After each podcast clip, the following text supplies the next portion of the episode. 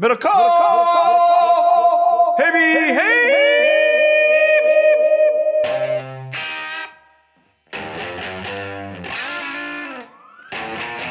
Welcome to the show. It's like we're taking psychedelics. We're, we're working some things out, trying some things out. Yeah. You know, part of the internet, right? You get to uh, you get to try some different shit. What's up, YouTube? Everybody hanging? Uh, you know, much like uh, your TV broadcast, a uh, seven o'clock game means a seven fifteen tip, John, or in this case, a uh, Tuesday evening on the YouTube. What's up, everybody? Good to see you. What's happening, people? There is, you know, this it's the internet. You know, time is fluid. Fluid is time. You just kind of go. The podcasters, they It just, wasn't they just listen when the podcast comes up. I think I think YouTube they get a little spoiled. This isn't television. This isn't network TV. You're going to be on at eight o'clock. No, it's like maybe eight fifteen, maybe eight forty five, maybe seven thirty eight. I don't know. We'll we'll figure it out. Uh, wasn't that a Bruce Lee quote? Time is water, and water is podcasting, or something like that. Didn't- didn't Couldn't Bruce he like uh from like a foot away knock you out with a chest shot? I was just Yeah, like, unless you were, unless unless it was uh, Brad Pitt from uh, Once Upon a Time in Hollywood. Kicked him oh yeah, into a didn't car. he kick his, remember that? didn't he kick his ass or something? Yeah, fired for fighting Bruce Lee. he damaged the car. Remember that? I need I need to watch that movie again. That was uh I actually went I went to theaters, watched it by myself. Really? I don't remember where I saw it for the first time, but it's one of my all-time favorite movies. Yeah, I did a question. solo I did a solo mission here in Walnut Creek. Know, it was like summer or whatever. It was like Yeah, Leo, Brad Pitt. I'm like, oh, check it out. yeah. It was good. It's, it's and then this, I mean, the whole story behind it. uh, Did you know about that? Had you heard about that that killing that went? I mean, I had heard of it just in the name of it, but I didn't quite understand it. You know, I didn't. We didn't live it, so to speak. no, yeah. All right, everybody on YouTube, hello. If you're on YouTube, hit that like button. That helps out the channel and the podcast, which we appreciate. And subscribe to this uh, YouTube channel. If, if you're listening to the podcast, it's great to have you. The um, mailbag will return. So, as always, we appreciate you going to iTunes, Apple Podcasts, leaving us a five star review. Um, that helps out the, uh, the the podcast. If you're on Spotify, that's cool too, or wherever you're getting your pod, some you know random local uh, platform. That's cool. Wherever you get it, we appreciate it. I think we, we see the numbers. I think 90 percent of them are coming from Apple iTunes, and then about Vast four- majority, yes. and then a decent, uh, you know, the then the largest percentage of the next is Spotify. So I think that we know who corners the market.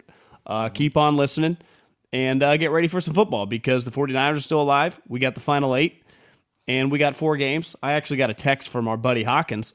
He's like, uh, "You want to play golf, Pebble Beach, Saturday?" I'm like, "Uh, God damn it, fucking NFL!" I'm like, "What time?" And then he gave me the time. It just wasn't going to add up. I'm like, you know, I, I got to watch the Niners Packers. I, I could have, I, I was going to have no problem skipping the first one, but I Yeah. can't. This Yeah. is, I'm, uh, that's just, yeah, the Niners Packers, man. Big deal. Can I text Hawkins and be like, "I'll take Middlekauff's spot"? You could, yeah. I mean, it, it was to pay. I was to pay. Well, I understand. Yeah. Uh, yeah. What time is that first game? One. 130 and 515, I think. Leave some time. Little get a little pregame. Um, for the uh for the second game, can't have an overlap. Can't let the pregame show game number two. Fi- This one's Fox. Joe, Troy. You know, Troy got his Niner game. Didn't get his Cowboy game, but Troy got his Niner game. This will be Cowboys. Um, Cow, uh, Cowboys are out, but you know Troy's still getting his Niners. I I get it. You know, that was his that that's not Tony. Tony Romo was busy playing like hoop, you know, Eli Manning. Like he's like Troy's like, I I, I built this fucking thing playing the 49ers. And now you send me to Tampa? They do have Tampa their media at halftime is Bananas Foster. It's it's like pretty unreal. It's like this whole ice cream setup. I, I vividly remember that in my scouting days. It's a pretty special setup. that was the highlight of. Uh, They didn't have that one at Utah State when you were uh, going through Logan, did they? N- no, they didn't. Uh, but Yeah. that was a Bananas Foster Tampa Bay. I don't even know what the Bananas Foster is. I just remember people talking about it. Then I went. And it was like this whole sweet setup. Sprinkles, Is it like a of shit. banana split? Yeah, just I just I think there are just several different options. I mean, you can just go with like a bowl of ice cream, but it was it's a pretty cool setup. And the line of fat media people is fucking long. Get in early, No. get their seconds. uh, guy, that two minute drill. You think people are locked in this two minute drill, or they're moving back? You know what? Someone told me one time. You know the way these people think and where they Oh, gravitate. well, toward. someone told me one time, you know, you're at somebody's house and they, they got like, you know, it's like a buffet or like a, uh, it's it's respectful to the chef to be first in line. You know, everyone's always like, oh no, no, you go ahead. No one ever wants to be first in line. When it's like, all right, food's out, everybody. It's like, no, it's respectful to the chef to be first in line. So My issue with the first in line thing, because you're always getting yelled at by your parents, you know, like, eat, grab your plates. It's like, well, yeah, then I sit down and I got to wait for you. So it's like, I, I, I do well if I sit down and then there's a quick transition of even if we're saying a prayer or something. But if I got to sit there for seven minutes and look at whatever I'm about to eat, I- I don't have the discipline. I am not. I, I'm not Jocko. You know, this is not. I can't sit there and pretend everything's good. I'll go. Just take your time, guys. also, if you're a fast eater, you're at a major disadvantage because you don't want to be done as people are taking their first bite. Like, No. if we all start from the same place on the track, I'm going to finish before most people, unfortunately. Exactly. So, podcast is brought to you by mybookie.ag promo code Ham and the number one. Mybookie.ag promo code Ham and the number one. Well, they will match your first deposit dollar for dollar up to a thousand bucks. If you accept the bonus, remember you have to uh, bet the full amount before you can withdraw funds. You can also decline the bonus, but either way, use Ham and the number one. That way, they know we sent you. Let's uh, update John what uh, what happened last week. Well, we won a thousand. We won like eleven hundred dollars because we hit a little parlay. Uh, what was the parlay? The under of the Raider game and just the Bills minus four. And then we bet the 49ers money line. That was a little more stressful than it should have been. So we went from having $18 in the hopper to now having $1,918. So we got some money to play with. But this week's, you know, like I don't, I, I ain't putting money on the Niner game. I know that. Uh, the Bills Chiefs, you see Andy's comparing, you know, the season to chocolate cake. I, I wouldn't bet against the fourth time all time winningest playoff coach ever, even though I kind of like the Bills. You know, it's that one's a tough. Uh, the the I like the Titans B- Bengals games. Yeah, I'm, I'm with you. I would just I would bet on the Chiefs, but doesn't don't the Bills make you a little nervous? Uh, yeah, they do. They do. But all these, I mean, this is the Elite Eight, John. This is Yeah, the Elite Elite Eight. Eight. That's where we're at. Like nothing comes easy here. Okay. So, you know, I I kind of like the Titans. I think a lot of people are going to take the Bengals. I think we talked about that the other day, but I think the team that I like just the value and just you watch them, their Bengals are plus 160. So Would you do you do you like the Bengals plus 160 or the Rams plus 130 more cuz I like the Rams plus 130 a lot just in um, terms of value and Yeah, I like the Rams plus 130 more. I because I think you negate a little bit. I don't love Matt Stafford on the road against Tom Brady, but it's not exactly Lambeau they're playing in or or Gillette Stadium here. They're playing in Tampa. So I think it uh it negates that. He was really. I know it was the Cardinals, but I, I thought that was the best he's looked in two months, right? Not turning the ball over, just throwing dimes. Like that that was that's why they traded two first round picks for him. So to me, can he can he just have a turnover a game where he's not turning the ball? Because if he does, they- they're clearly a top two or three team in the league, right? If he's going to play like he did last night, it's just do you trust him on the road? I don't know.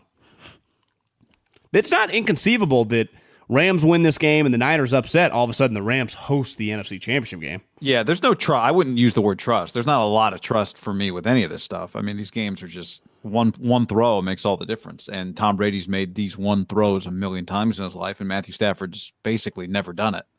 Pretty sure Tom threw three picks last year in Green Bay, if memory serves me correct. So it's like Tom turns the ball over. You know, he's old. Not against Yeah. the Eagles, but Yeah, I, I I'll be very interested to see if this Niner number keeps going up. Um, it's si- it's six once you six log in. now. Once I log in, um, four and a half felt a little low anyway. I mean, the Packers were up seventeen to nothing in their first game. We'll talk about whether the first game matters or not. But I do think the Niners are getting a little underrated. I mean, they're plus one ninety five. Um, so I thousand dollars on that. uh, I don't know.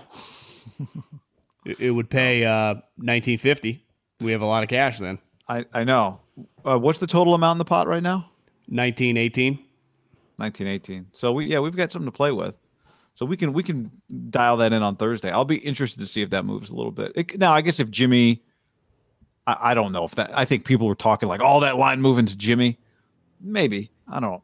To me, four, four and a half to six. I don't know.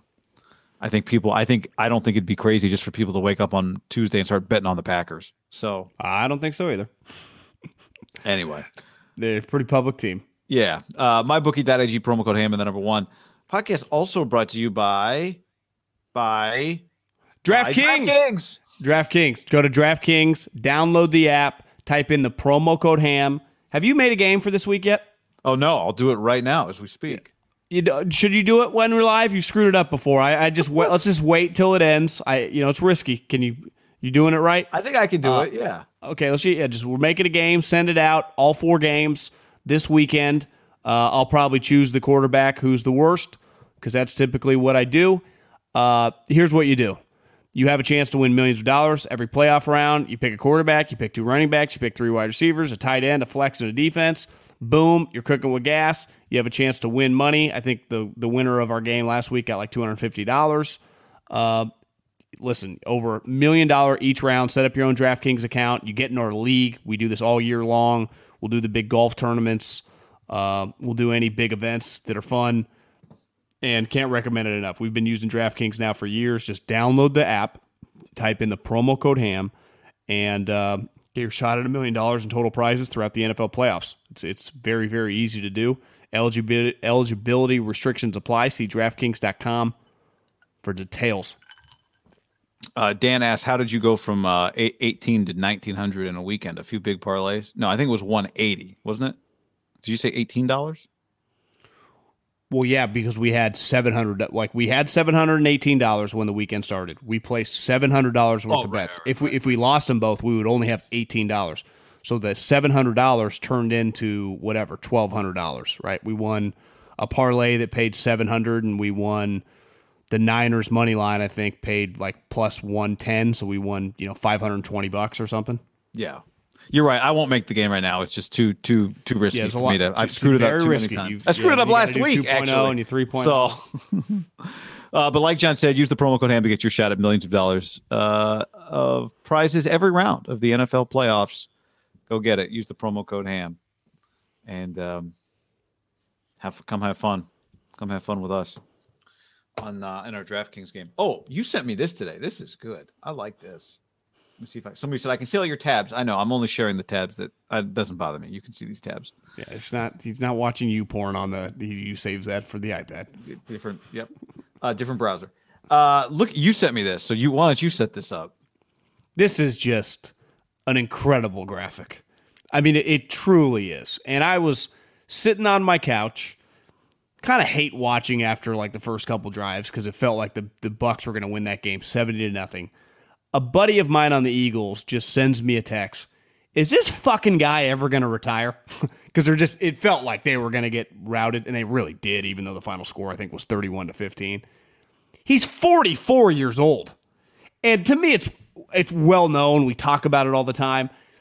This puts it into context. The coach of the Packers, the coach of the Niners, and the coach of the Rams are all younger than Tom Brady. And I would say Sean McVay is dramatically younger than Tom Brady, but the two guys, Shanahan and LaFleur. Now, Shanahan, I would say, kind of has the presidential, he's aged in his time, right? As the coach of the Niners. He's definitely added some gray to his face. Yeah. Uh, maybe he just grows out the beard. When he came, he was cleanly shaven. He definitely just looks older. Like to me, Kyle Shanahan looks older than Tom Brady.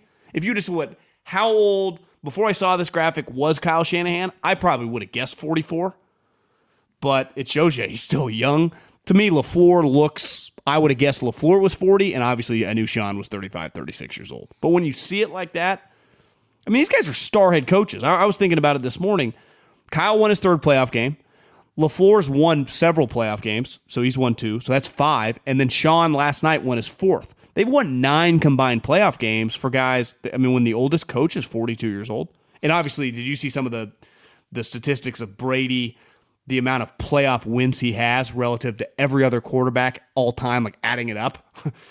it's crazy. Yeah, like Montana, it was a, Rodgers, and all these guys. And I, I, saw the graphic of him versus every other quarterback just in these playoffs, including that, last weekend. That's that's what it was. Yeah, and he he had more wins, right? Yeah, that was the Fox. That was the Fox. Gra- Fox had that graphic during that game. Everyone was animated. Whoever made this graphic, you know, of all these guys, for people who aren't seeing it, Brady forty four, Shanahan forty two, Lafleur forty two, McVay thirty five. And I'll say this too. I was thinking this watching the game the other day.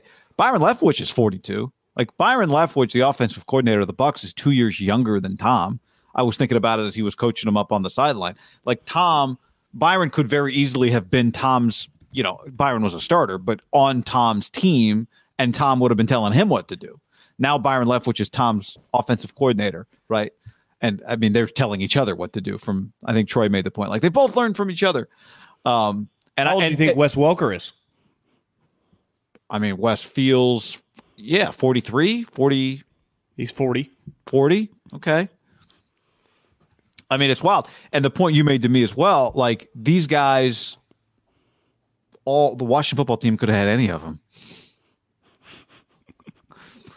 Is the Washington football team ever going to hire a Shanahan guy, or did Mike send them all off to make sure that Dan Dan Dan never got their services ever? Well, to me, it clearly ended pretty ugly with the crew, and they all took off. But I think looking back, now granted, McVay stayed, but Shanahan took the Lafleur's, McDaniels, like they, they packed up and they left. That one, I do think it's understandable. Like for example, we've talked a lot about like the the Sean Payton situation in Dallas, how they've had that happen, and now they're in somewhat of a situation like that again. It's, it's a little different. I mean, the chances that Dan Quinn or definitely Kellen Moore are going to become Sean Payton feel a little unlikely. I don't think Kellen Moore's getting an NFL head coaching job this year. I don't either. But I think when you look at like this crew of guys, but specifically Kyle, like at the time, I was with the Eagles when we were playing Kyle Shanahan. I mean, it, it was Mike. You know, Kyle has become, you know, the, kind of the star. It's same with Sean, but they ha- they did have Sean for a lot longer. Like Sean became their offensive coordinator. They kept elevating him and keeping him up. Like Kyle Shanahan, I mean, they had him for a long period of time. He was their offensive coordinator. And he was a huge part. Like you've heard Robert Saleh talk about the way that LaFleur and him got hired. Like he created these guys. You know, McVay, they, they did inherit him, uh, where that was just not the case with, you know, the LaFleur crew. Definitely, you know, Matt LaFleur was hired specifically by Kyle Shanahan. Yeah. Yeah, and I and I think the immediate success, uh, Akash says, even Zac Taylor's won a playoff game. Yeah, and Zac is 38. Zac Taylor's 38 years old, right? But I, I'll say this for Zac Taylor: these guys are all McVay, LaFleur's, like those guys are coaches. I remember Zac Taylor as a player. So do I. Yeah. So like to at me, Nebra- I remember I remember him mostly at Nebraska.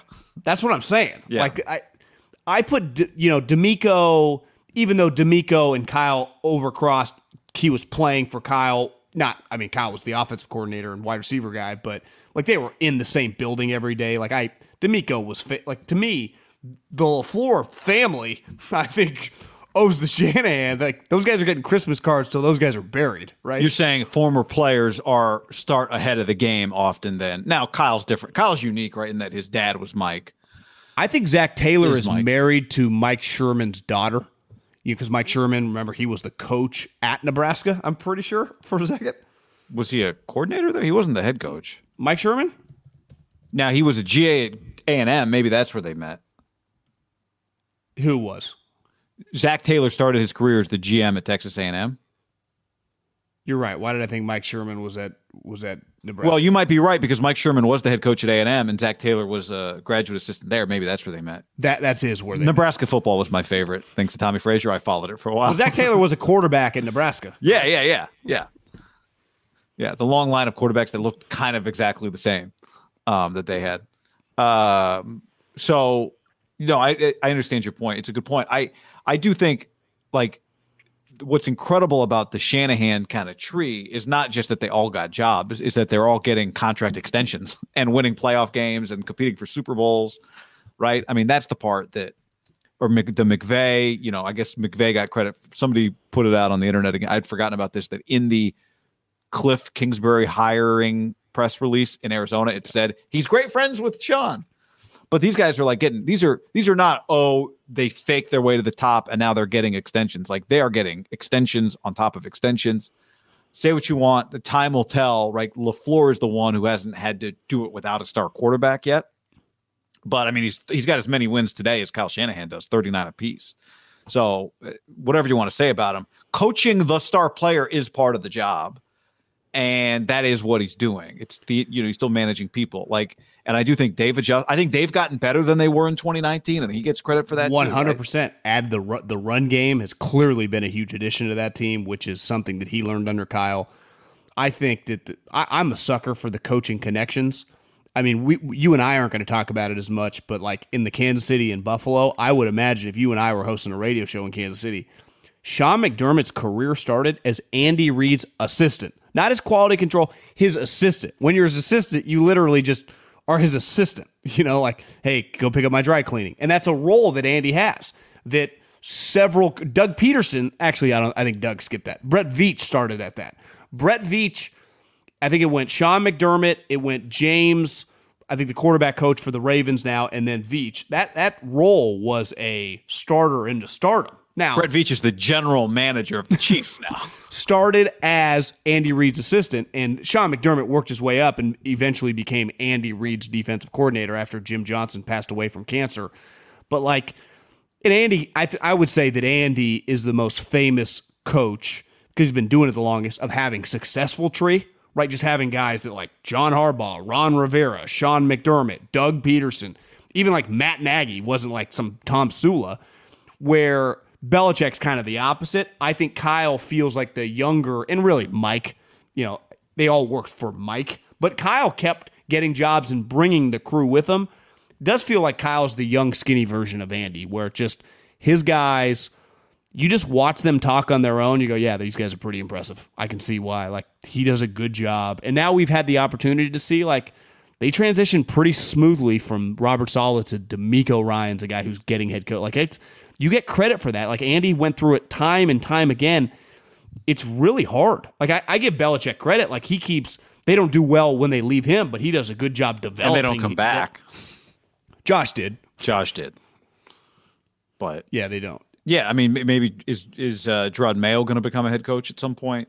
Um, but I was thinking about this today. Like, if you had a, if you said, okay, let's draft the coaches in the Elite Eight here: Zac Taylor, Mike Vrabel, McDermott, Andy Reid, uh, McVay. I mean, this the, the, this bracket is ridiculous. McVay, uh, Shanahan, LaFleur, and Arians. I think if we did like a bunch of simulations of like GMs, like not just 32, but like simulated a thousand times, I think Andy would probably go first the most, especially with all time playoff victories. Yeah, I mean he's he was on. I mean, I think you could make the case that Kyle should go second.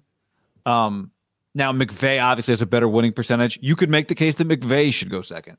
Vrabel's brought this team. Vrabel and there's only two guys, and it's Vrabel and Shanahan, who I think are in the playoffs this year without a future now I'm going to be a little over the top. Hall of Fame quarterback.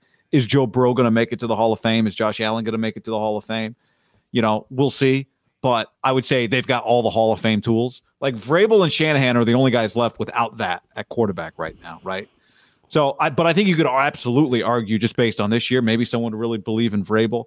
You know, uh, Arians uh, has a very impressive resume.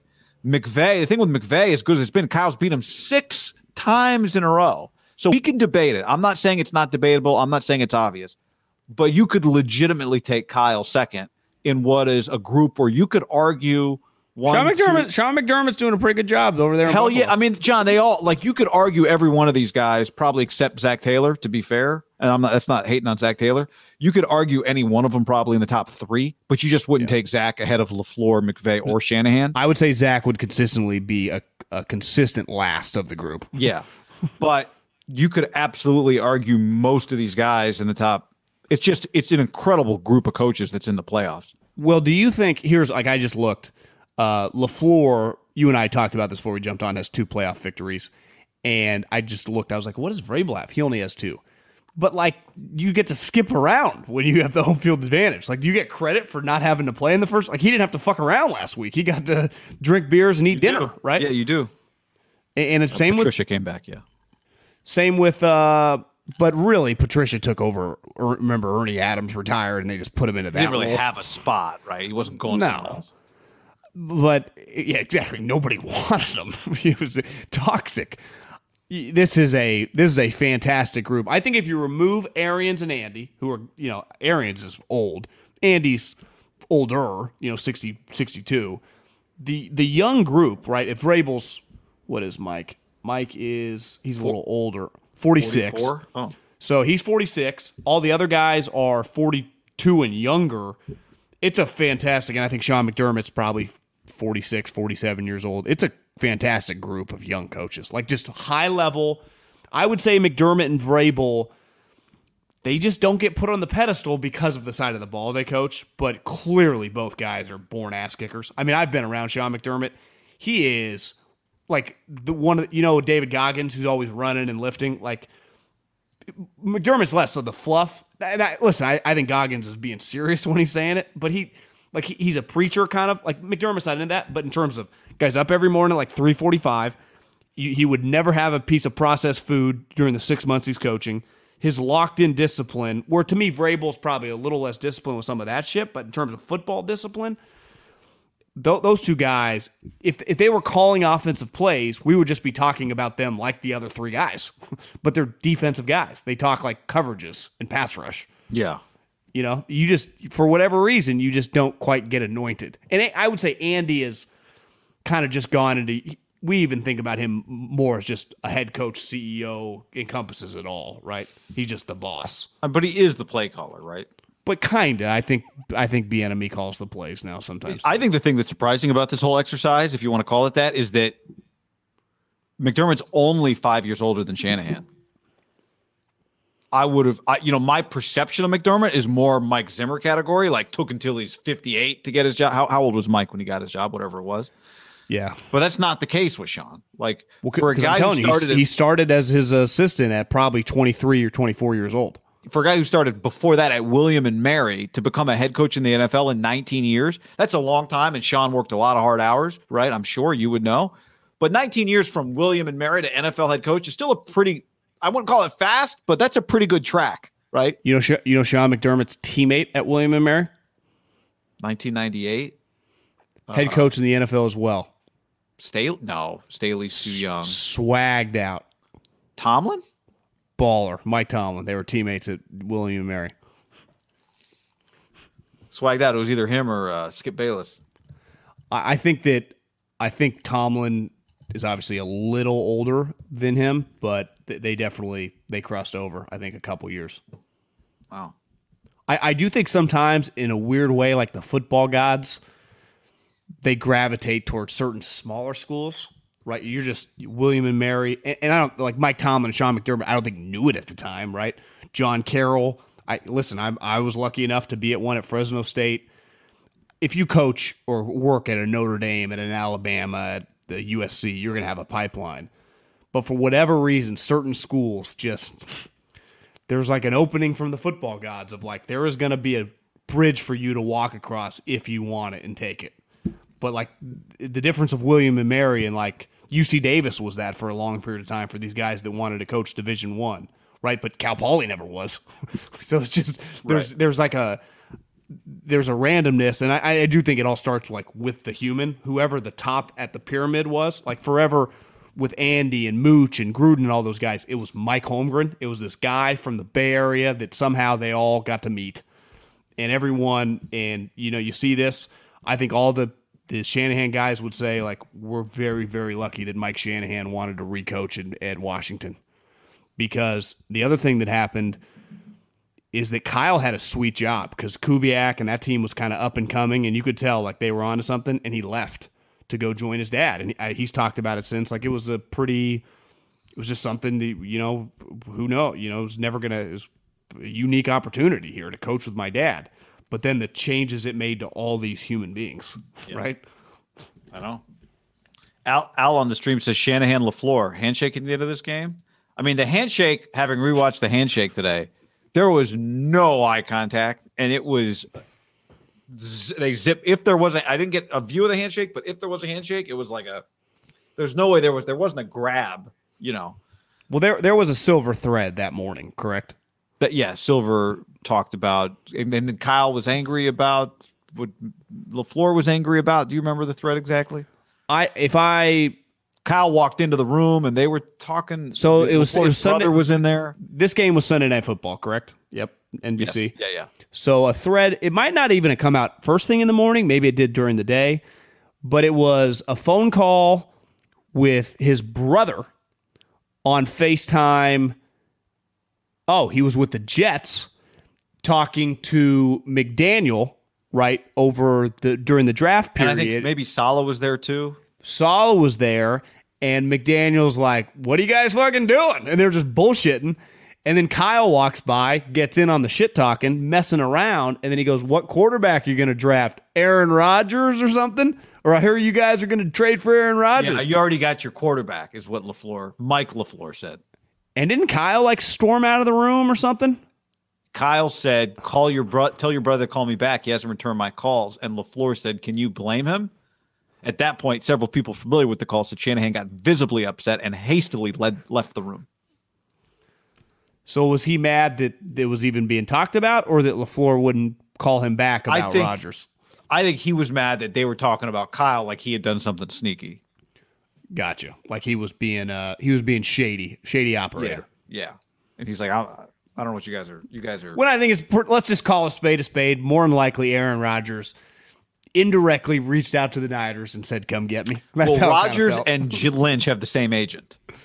okay, so there's some back channel work, and So it kind of came even- out of nowhere. even a back channel? I mean, but it it also felt like this isn't something that like built up. Like there's some rumblings in in late March leading into early April. It was like two days before the draft, they get a text or a call like, "Bro, Aaron Rodgers wants in," and Aaron's sitting drinking his cocktail like, "I'm gonna fuck with Goody and the Packers." It was. Let's face it, Rodgers created this whole story. The Niners didn't think of this out. Like they would never have called if Rodgers didn't, you know, uh, alert them. and I don't blame LaFleur for being like, fuck you, I'm not trading. Under the, the last team, I, I don't care what what happens this weekend, what rumors come. Brian Gutekunst and Matt LaFleur will get fired before I don't care how many picks, how many Trey Lances and Jimmy Garoppolo, they will never, ever in a million years, especially because there's no owner that will ever force their hand, trade Aaron Rodgers to the San Francisco 49ers. That's just that's never been an option. No matter, obviously, I think Aaron would have wanted it. I, I do think he, you know, it made sense. Like jump to the Niners, like you know, it will never happen. Do you agree with that? Like they, they I- would. I would say fire me before I said, "Hey, Kyle, here, give me four ones and Trey Lance." Uh, Uh, yes, to there the I would agree with you. The only way it would ever even be considered is if those guys think Trey Lance is a generational quarterback, right? If they think he's the next, like we are sure he's the next Josh Allen, we'll have to eat it. But man, we're going to hold it over their heads for the next fifteen years. But how How feel you- those the two games he played to have that thought and feel that confident getting Well- rid of the MVP of the league would be impossible. Yeah, to me, like you don't. There's only a handful of quarterbacks that anyone's ever like. Are you trading me Peyton Manning? Because that's how I feel about Peyton Manning. Okay, are you trading me Andrew Luck? And even then, as you know, like these things are not guaranteed. It would be, um, uh, yeah, I, impossible. And I even think you one notch below that is them trading him anywhere else. You just say I just don't think trade they're him. trading him. I mean, this Well, is the one- Favre. Because here's the thing. Jordan Love is not Aaron Rodgers.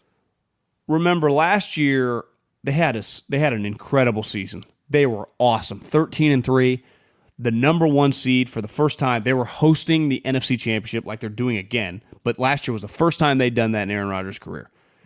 And then they had a devastating loss. Because the one thing I keep wrapping my head around, and I, listen, I'm not, I would not pick the Niners to win this week. I, I've, I, it would be incredible if they did. It would be a moment that it would be hard for Kyle to ever top it, you know, because even if next week they beat a, you know a Bucks team or a Rams team, people would believe they could win if they won this game. Like I, I think most people, and I'm on several text chains. I'm sure you are too. It's like people are pretty happy to be here. It, last week was incredible to win a playoff game. How murky it looked after the Titans game. How crazy it looked at halftime at SoFi. We're like 17 to three. You're looking like, what is the Falcons score? Uh, three to 10. Oh, we're fucked. You know, everyone's thinking that. So he's, you win this game, everyone would, people start thinking you can win the Super Bowl. But the one thing with Rodgers is he's kind of like, if he were to lose this game, and be, get beat by the Niners, I could see him then making it weird again on them. And I, I don't know what the the end result of that it w- means, but I could just see him just making it weird again with some. Yeah, of, and it know, could be something yet to happen, right? It could be the game ends in a way where some like it did the last time, where it was a decision to kick a field goal, right? down um, eight. Yeah, with like three timeouts, two minutes. I- I I think, think it that's a good point. That's a good point. I wonder if that comes into the decision making. Like, let's not do anything to make Aaron weird uh, over Well, the, the- course of this game. because I keep thinking about the and you felt it last week. The intensity of the playoffs is it's like game seven because it's just football. It's one and done. There is no tomorrow, and like the all the pressures on the Packers. Well, that's Like, what everyone. But see, I'm glad you said that because I've gotten multiple texts like that. Like, all the pressure's on them. It's like, okay, well, Well, you don't want to lose, and once you're in the game, if you're up ten to seven in the fourth quarter, you don't want to feel like lose. all the pressure was on the Cowboys uh, at the end of that game. I'll tell you that much. No, but once you have a lead, then the pressure's on you. But going into the game, you do agree the pressure is on the Packers to win. They're the number one overall seed. They have the MVP of the league. I mostly agree with that, but I also will say, not fully tongue in cheek. Like I kind of, I mean this. When you're in the elite eight, like when you think of it that way, I think it's easy to think of it like you just won one game, cool. When you look at the bracket and go, you're in the elite eight, you win one more game, and you're in the conference championship game. That feels very different because, uh, like, I don't. You you heard Kyle Shanahan, Alex Mack before the Rams game like told talked to the team about how he what was it he didn't go to the playoffs till his sixth year in the league or maybe it'd been longer than that whatever it was for him We started on the Browns, right? So he didn't win, he didn't win anything for a while. so just when you're in this spot yeah i guess yes the packers have more pressure they're the one seed but i just think anytime you're in this position you just, you don't know how many times you're going to be in this spot there's a lot of pressure on you Well, let's just focus on the NFC. If we did the pressure rankings, I think by far, like I, I got news for you. Tom Brady, now he has pressure because every single year they're trying to win the Super Bowl. He's Super Bowl or bust. But if he loses this weekend, they just won the Super Bowl last year. He's won seven. The team, the Tampa Bay now has become a power. You know, the Rams, like Matt Stafford, that was his first ever playoff victory. The Packers are clearly this guy has only won one Super Bowl. You and I talked about it forever with Peyton Manning. It's like, God, Peyton Manning is too good of a quarterback to only have one Super Bowl. And finally, he got it, and he didn't even get it in the peak of his powers. But it, as time has gone on, no one even cares. Like he's a multiples. To me, Aaron Rodgers falls under the Peyton Manning category, Elway category, Joe Montana, Tom Brady. Like he should have multiple Super Bowls. And now he's again, like last year, in the driver's seat, big favorite now, six. But I also think you got to factor in the Niners coming off a short week now, so you get a short week. Their best player is in concussion protocol. You're at home in Lambeau. I, I, I do believe I'm with you. Like every team this weekend, probably beside the Bengals, is thinking like we're in house money.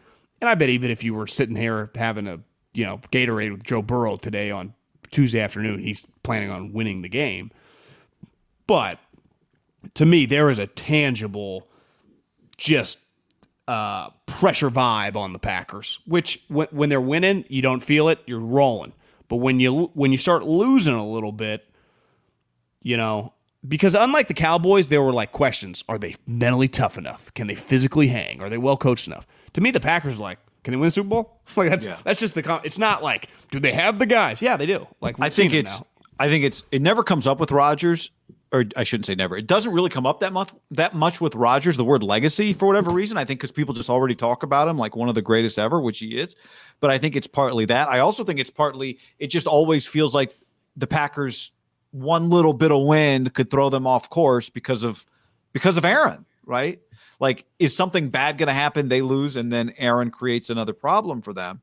So it's partly that. Like there is this tension, I think, that lies underneath the Packers. I mean, him and Davante Adams did a. You remember, like eight years ago, when the Last Dance was uh, taking the world by storm. Davante and Aaron, it was not that long ago, but Davante and Year and Aaron. there- half. I mean, there was like like the a long last, the Last Dance. Wasn't that the Last Dance post? Davante and Aaron Rodgers, Scottie Pippen and Michael Jordan. Well, because wasn't it that was Aaron going to show up at training camp or not? And then he finally shows up, and like that day, they or maybe the day, night before, they both post it. Wasn't that it? Yeah. I mean, Davante's his. g- Even he said he's Davante's is the best player he's ever played with. That's to me, the Cowboys did not have. They had some equal. Like I think CeeDee Lamb's a star, even though he didn't do anything. Obviously Parsons, who's young. I mean, they got some really good players. But the Niners, even and definitely once the game plays, like the Niners had the better players. Like th- this, like they have clearly the better quarterback, and they would you would say Davante Adams is the best wide receiver in the league. So it's just easier for him. Like if Trent Williams the best left tackle in the league, ultimately, like you can move guys to the other side and stuff. Like you, they could they can just throw it to Davante like every play. and they kind of did last game, right? He had a huge. Well, game. they also threw it the, over the top to Valdes Scantling and over the top to Allen Lazard, and they they targeted twenty seven. So they, they had a lot. Had yeah, I mean twelve for one thirty two.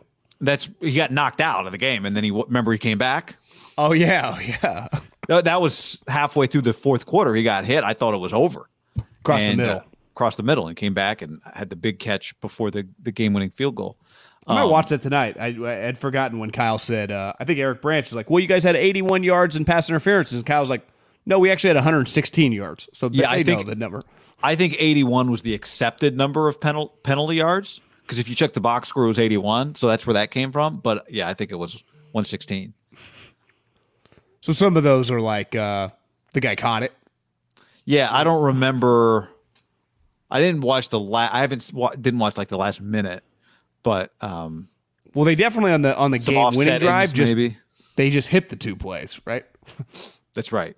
He just hit the play. I think that was when Davante didn't Davante come back from the concussion and hit the sweet play over the middle. Right over Fred Warner's fingertips. We, you know, I'm not exactly Belichick here with uh, zone defense concepts, but it's pretty clear that their linebackers, for being really athletic, are always really close in zone defense, but a little off. By the way, unrelated to any of that, you know how old Azeez Al Shaair is? 24. Yeah. Younger than he looks because he's got the big, like, 38 year old arm brace on. But, you know, at FAU, I think, undrafted, was coming off an ACL his senior year. He tore his ACL his last year of college. So his first year in the NFL was his first recovery year. Then his next year was 2020. And now here he is, 2021, like a legitimately good football player. Like, Well, they really got, valuable. I mean, it, well, guy, I mean, their linebacking core, Fred's 25, those two guys are 24, him and Greenlaw. That's pretty good little group. yeah. They're flying around crushing folks. Yeah. This uh this really is the matchup that we Cowboys Niners from like I think a just a historical 90s. Cowboys Packers. Look at this note since 1980 this was in the Niners preview for this week. The most playoff games played since 1980. The Patriots 55, the Niners 48, the Packers 44, and the Steelers 44. And there's we could go through division wins, playoff wins, obviously Super Bowl wins, which heavily weigh to the 80s. The Niners and the Packers are near each other, near the top of more lists than the Niners and the Cowboys are. Well, we were talking, obviously, last week we talked a lot about it. You and I were bullshitting before we jumped on. Th- to me, this is a rivalry. And a rivalry is created by how many times you actually play a team, right? I mean, part of the reason the Warriors and LeBron became a rivalry is they played each other every year. Aaron Rodgers, who, you know, has basically for the last decade been a top two or three player in the league, you know, it rotated a little bit, him, Manning, Brady, whatever.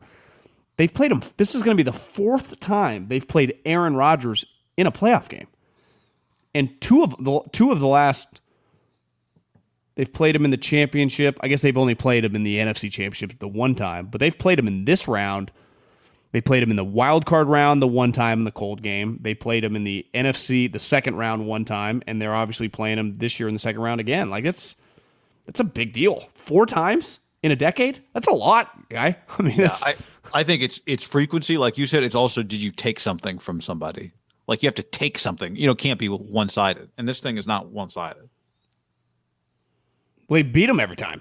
He's never beat the 49ers in the Yeah, playoffs. but but but like the Niners, he beat. I I think when you you're right in the playoff way, it is one sided. But like if you go back, watch, don't turn the game off today until the game post handshake. The nine the the Packers are celebrating, not like a week three win celebration. Well, remember how high he jumped on the sideline? I remember that watching Aaron? the game live. Aaron jumped when uh, what's his name hit the kick. Who had you know he's not as quite as shaky as Dallas's Mason guys, but he, Crosby. He's missed some kicks over the last couple years. Yeah, no, you're right. It is and from a playoff standpoint, it is one sided. What do you think the reason? My, my question would be: the reason they celebrated that game, part of it is because they took, you know, the Niners had taken the lead. So they had to drive the field, you know. Totally. It's a big deal to beat the Niners. I mean, but uh, time, it Niners felt like viewed, it meant like they they're like they're not on the ground dogpiling, but they are NCAA tournament jumping around. We just hit a buzzer beater in the end zone celebration. That was we- so the Niners were two and zero. Oh, huh? That was yeah, week three. Packers were that was one a big, one. That was a big game for Green Bay. Yeah, it was. It was. Then the Niners just started rattling off L's. Well, I mean, I, th- it's part of why I think the Niners are underrated coming into this game a little bit. I think the Packers are very good. I think Davante's terrifying. I think what we saw with the secondary last time. I know the nine. There's all the talk about oh, you know, Kyle Shanahan got asked your secondary is improved, and it has. But I mean, Aaron Rodgers and Davante Adams, you don't play them every week. They are part of what you know expose you a little bit. And there were some forgotten things in that game, like you know Trey Lance was the uh, Trey Lance. Well, Trey Lance scored a touchdown. Trey Sermon was the starting running back in that game. That was the third worst rushing performance the Niners had all year from a yards per carry. They were 3.2 yards per carry. Two of the three worst rushing performances they had were games that Trey Sermon started. And he had a couple of good runs and he scored a touchdown in that game. But Elijah Mitchell was not available. Jeff Wilson Jr. was not available.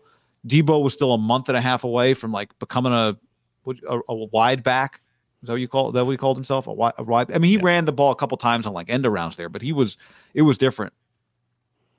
So I think that's the first reason the Niners are a little underrated this week. Their run game is much better than it was. Well, then. They, they, they lose Saturday night if they rush for six seven yards, right? It's yeah, it's they don't have a shot. They have to be this version of themselves. And you know the Packers are not a great run stopping team. I think the other thing Bosa was big in that game, even though he didn't get a sack, he was everywhere. The Niners' ability to rush the passer has just, I think, gotten better and better and better every week. It feels like so. I think they're now the Packers are probably he, he, better as of right now. He's no lock. You just even Kyle's like they ask him. He's like, I think he'll be ready, but you never know with concussion. You just do not know. No, you know? nope. That would be a protocol. major blow if he's not able to clear. It would be. Uh, I mean, clearly, was, but I'm just yeah. saying, like that would be it's one thing, the momentum of a game like last week. If you said Nick Bosa's not able to play, I'd be like, that's that's tough. Somebody in the chat, a couple people in the chat are saying Aiyuk wasn't was in the doghouse. Watch the game. I don't know what the I didn't even bother with the box score. Aiyuk made some impactful plays in that game, the first game. Touch four for thirty seven and a touchdown. Yeah, and they were he made a couple. He made a big third down catch, so he was good in that game. Um, but you know, I, I think I think they're underrated because of how if you use the first game as some kind of indication. The Packers are 29th in defensive yards per game. They're 28th in defensive rushing uh, DVOA. Sorry, 29th in defensive yards per carry per game. So uh, it's not their strength. It's not their strength. The Niners must have had a fumble in that game too, huh? So Jimmy had a pick and a fumble. Jimmy had it was the throw, try and pull it down. It goes backwards. Weird fumble. Yeah. You remember the play against the Cowboys where he threw the ball to Elijah Mitchell into the screen? he had a similar play. It was different, but like air, air mails a ball to Deebo as the defender's bearing down, and Deebo's eight yards behind the line of scrimmage.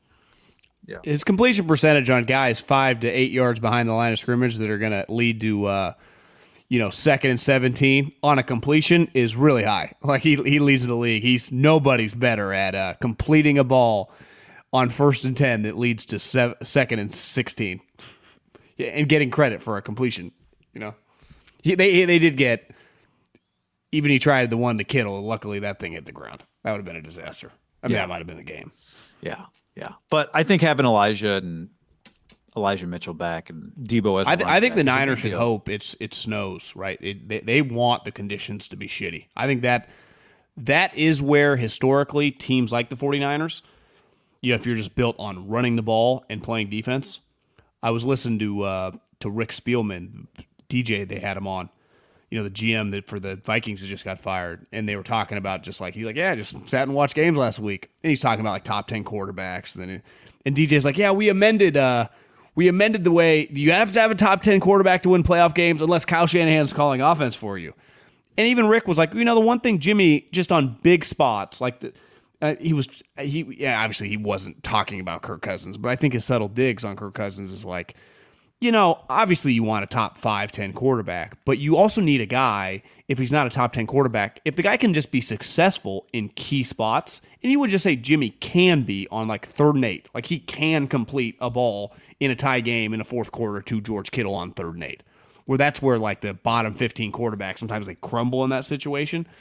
To me, if Jimmy, if they can run the ball and Jimmy can just be on the situational football solid, they have a chance to win it.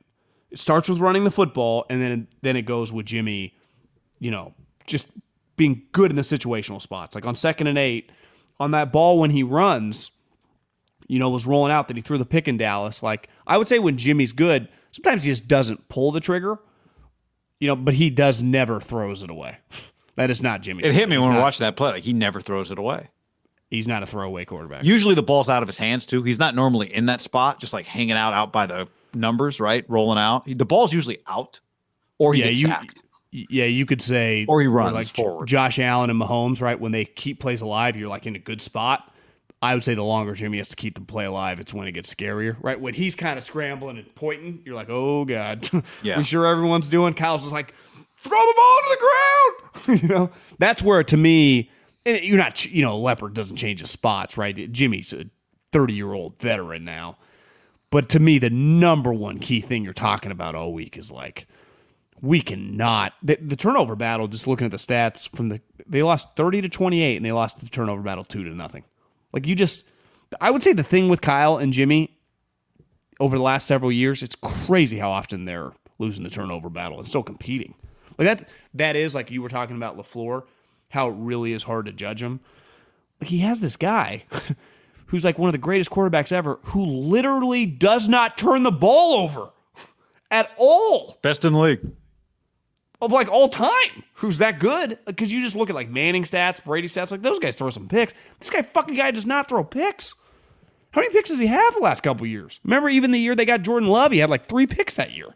He does not throw interceptions.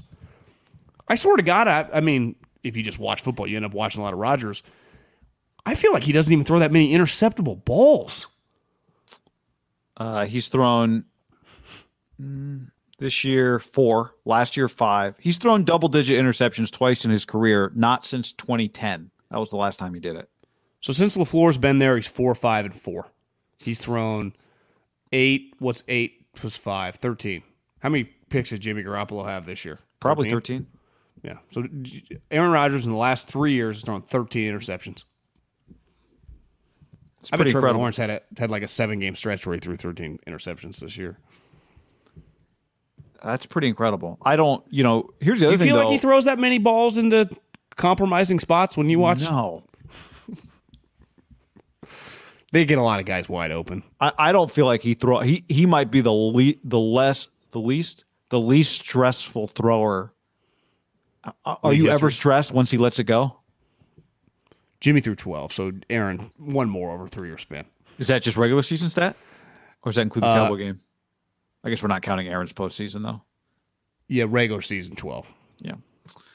Um. Now the other thing was, if you go back and watch it, the Packers actually effectively ran the ball, especially early in that game. I remember watching and then rewatching. The run game for them was not terrible, and they were getting some chunks early that kind of opened my eyes a little bit and they can run the football. Like that's like the Niners are not. The, that's just part of playing your guy, right? LaFleur and for Shanahan, the Niners aren't the only ones that have. Like you would think Aaron would be, you know, second or third in the league. I mean, they were 258 a game passing. Like they run the ball relative to their ranks. Like they're ranked higher as a running team in terms of just gross yardage than they are as a passing team. You remember when the Jordan Love draft happened? They got double shit on everyone destroyed the Jordan Love pick and just the, the drama that it brought. But then in the second round, Gutekunst drafted AJ Dillon, this like big, thick, you know, who was the guy that used to play, uh, played for Seattle for a little bit. Jemele Hill said I was calling him fat. Eddie Lacy. Eddie Lacy, yeah. And this guy was this big, powerful guy out of Boston College. And everyone was shitting on the Packers. And I remember I had a friend who's like, bro, this guy's good. I don't know. And then they had Jamaal Williams, who's now in the Lions, who was going to be a free agent you know, that year. So they needed some reinforcements. If you've watched AJ Dillon this year, guy is a load. And Aaron Jones is clearly just, you would say, their second best skill guy. Davante's one, he's two. This guy is really good. And the one thing, LaFleur, where I give him a lot of credit, and I know a lot of people question, like, how good really is he with Aaron Rodgers? He's instituted the Shanahan run game, and Aaron's bought into it, and it's led him to winning back to back MVP. Like, their, their offense is so well balanced. And I think AJ Dillon and Aaron Jones, they like complement each other perfectly. One guy, I would say Aaron Jones is more of a true like Shanahan guy, one cut, can catch the ball, just a really good player, just a all around good running back. I would say AJ Dillon's a little bit like of a throwback of a guy like in the 90s you would see just like low on his shoulder, you know, kind of chubby and just but athletic as shit and breaking tackles like he's now the Niners you would say they got three sweet linebackers that can all tackle their D line just causes havoc. The run game, they they feel pretty confident playing teams that want to run it. They're actually, you would say, much less equipped to face a team that wants to like Mahomes and Andy, like in a dome in a Super Bowl. That would be a problem.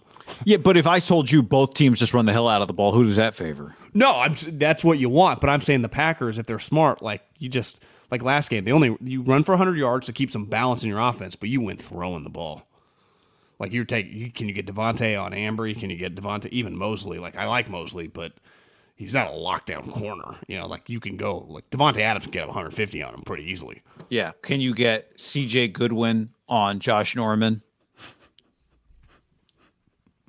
Just broke him off, John. Great route. C.J. Goodwin has never caught a pass in the NFL until he caught the uh, fake punt for the Cowboys the other day. Sorry, I didn't mean to uh, get off track there. Uh, uh, Hightower said it was a great route. Great right? route. Well, this guy's never caught, he's been targeted once in his life. What do you think about Hightower's comments about uh last week? A couple plays were just a little bump in the road. Yeah, I did. You, I didn't appreciate that. I thought it was you, uh, an, an accurate description. What What would you say a bump in the road special teams game would be? Like a couple missed tackles, maybe. A bump in the road yeah, a, a bump in the road. Um, poor snap or something. Yeah. Uh, I don't know if there's such a thing as a bump in the road in a playoff game with special teams.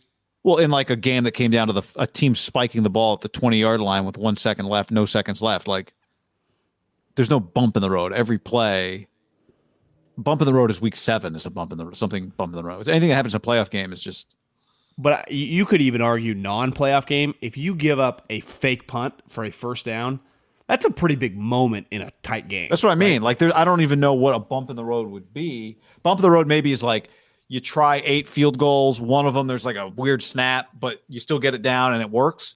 But I nothing that fails can be a bump in the road in a playoff game. You know what I mean? So the trajectory is with the units been pointing up. Well, I do think you know Trenton Cannon had a really good return in the first Packer game.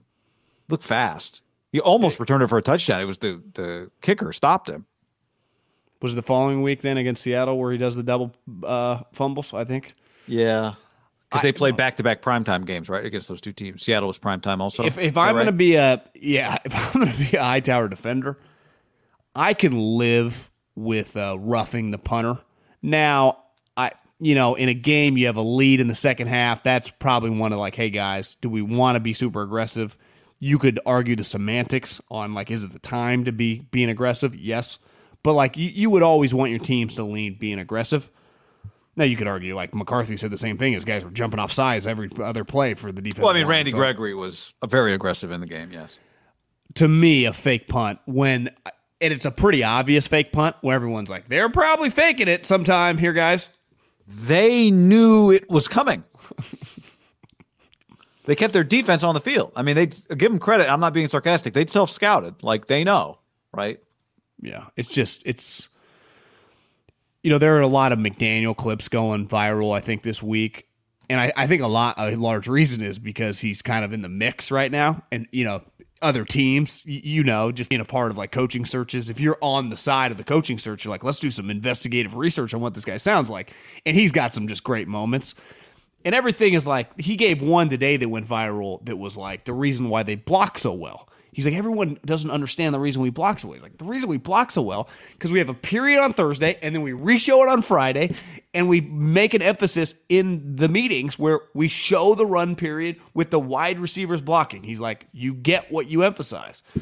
And I just I Kyle is such a smart coach and he clearly is just the guys love him. His, his what he you know he's the offensive coordinator, but clearly what he stands for on defense carries over. He does not give a shit about special teams. Now maybe this season he doesn't have time to worry about it. His evolution as a coach is he has to figure out, and it's it, to me it's not just like you hire Rich Bisaccia or you know Brand, you know uh, Brad Seely or whoever. Some sweet a bunch of coaches have been fired. You hire Joe Judge, whatever. You have to emphasize it. Like I, I think the defensive guys know that. Like Jimmy Ward knows. Like Kyle's is on me to make plays. I, I I would imagine the special teams like they just don't even think he's paying attention. Like it has to start with him. It, it just uh, it, he has to just make it feel like those guys think it matters to him. Because I think the defensive guys, even though he does not call defensive plays, feel that defense matters to Kyle Shanahan.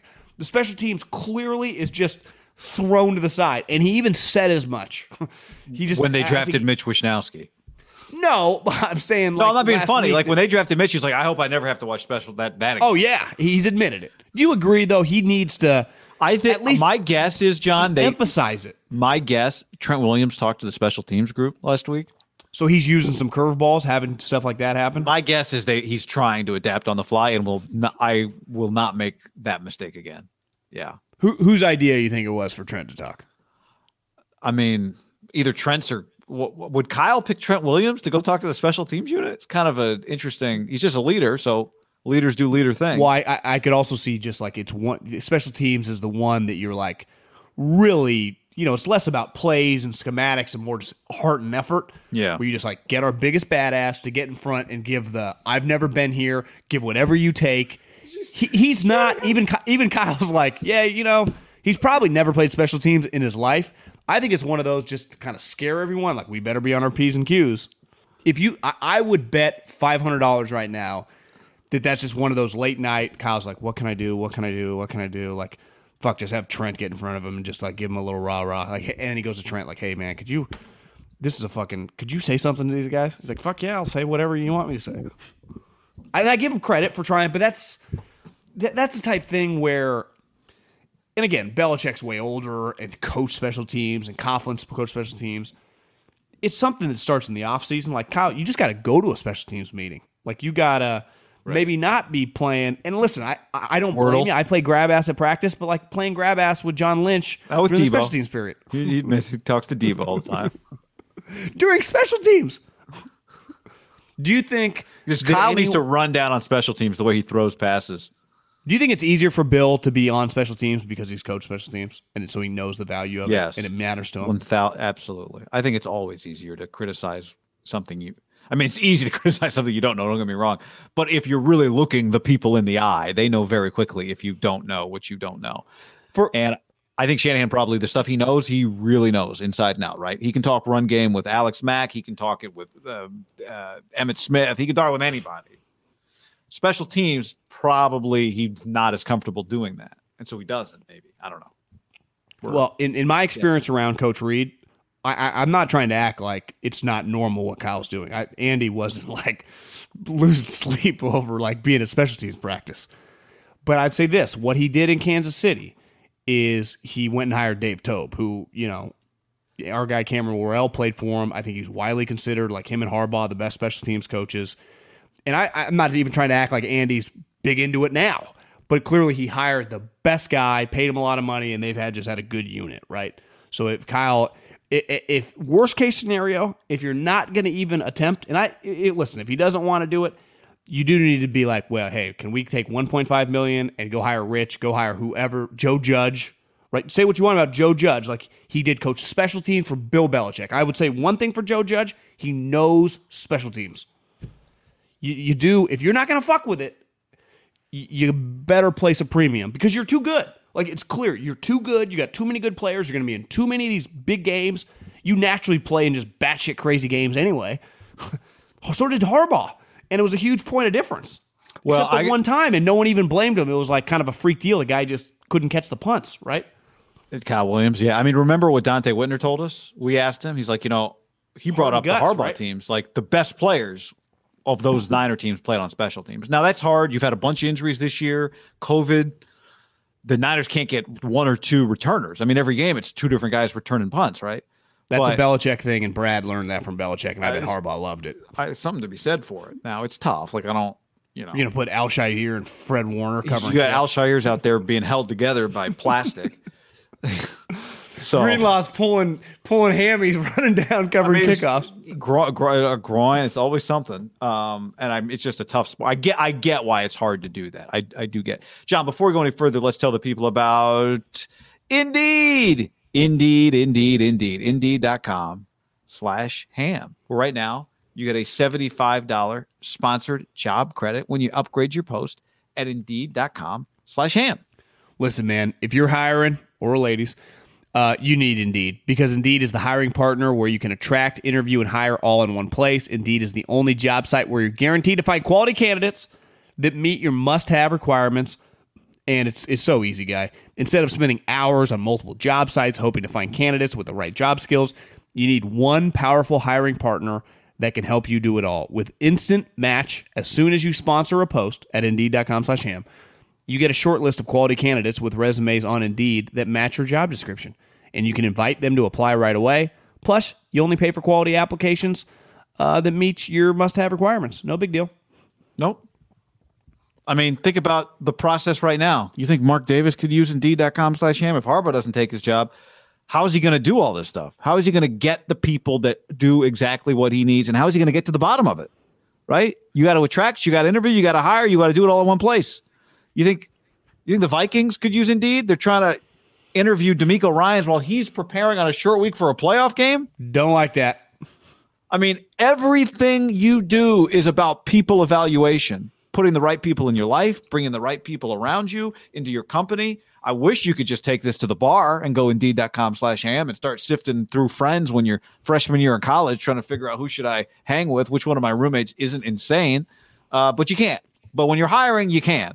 And that's why you do it at indeed.com slash ham. They make it easier for the star applicants to shine with over 135 assessment tests from cooking to coding, baby. Indeed.com slash ham. Yep.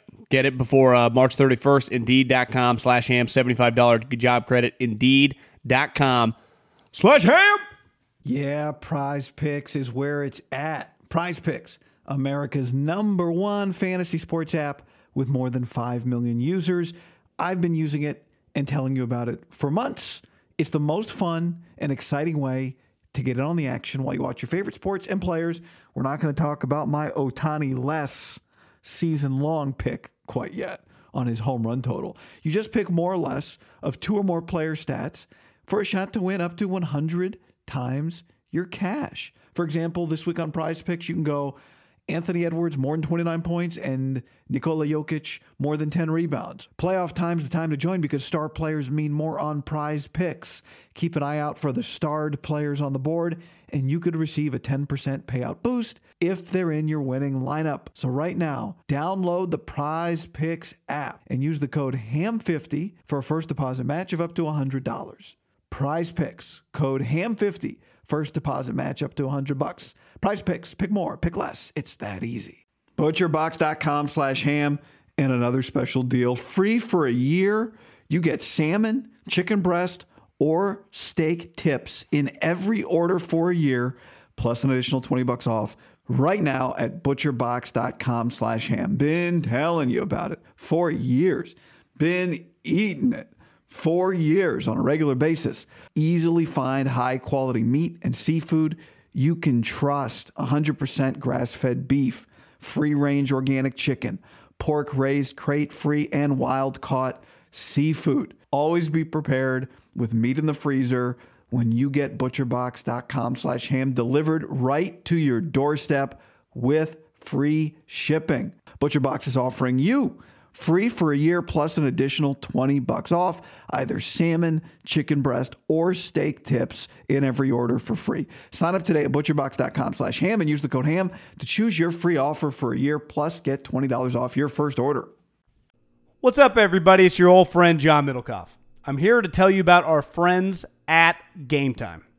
Here's what I need you to do go to your smartphone, download a little app called Game Time. Baseball season's in full swing. Oracle Park.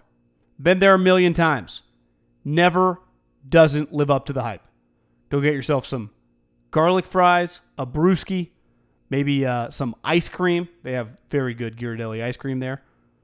And when you do that, promo code HAM. So download the Game Time app. Your first pair of tickets, promo code HAM, H A M, save $20. The A's, only going to be in the Bay Area for the rest of this season. You probably can basically go for free. Just buy a pair of tickets to any baseball game. They also have comedy shows if you want to check one of those out or concerts. Game Time app, promo code HAM, save yourself $20. We don't even need a thank you. Just hammer that promo code.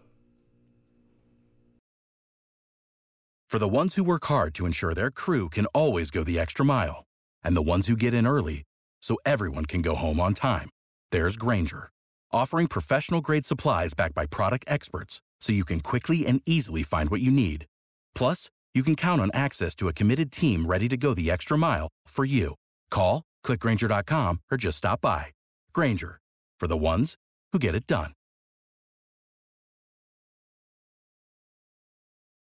I mean, I, could, wouldn't you love to break down film the day you met your college roommates freshman year? Did you live in the Uh, dorms, or what was the deal at Cal Poly? Yeah, I lived in the dorms. Yeah, there were some couple guys from Novato. Remember meeting this Grant from San Diego.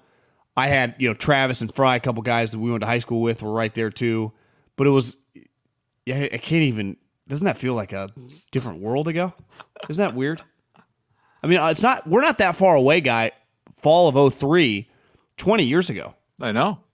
20 years ago, we were headed into those little. What would I have to pay you right now to spend six months in a dorm, even if it was Oh. by yourself? Could you? Oh. Could you do it? I drove could by. do it by I drove by the Sequoia. There, you know, it's Fresno State. It's right off of Shaw Avenue, and I was back for uh, Christmas, going to see Alyssa's family, and I drove by the uh, the, the the the Sequoia was the the dorms. We were in the suites. I was late to get my application in, and so at the last minute they opened up the handicap suite. So that's where I was. We had a lot of extra room. The hallways were wide. The bathroom was wide. The, everything was wheelchair accessible in our dorm Oh. room. Big shitters. four- yeah, so much space. Roll in, you know, like walk in, shower. It was four guys, two in each room, two bunk beds in each room. But the living room was huge. We had a, a foosball table, beanbag, first floor. The door was always open. It was just a stream of people nonstop. And um, was that the dude on the Brewers brother was in your in that group?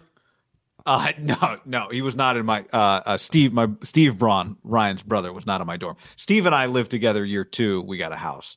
Was Steve on the baseball team? Steve was on the baseball team. Yeah.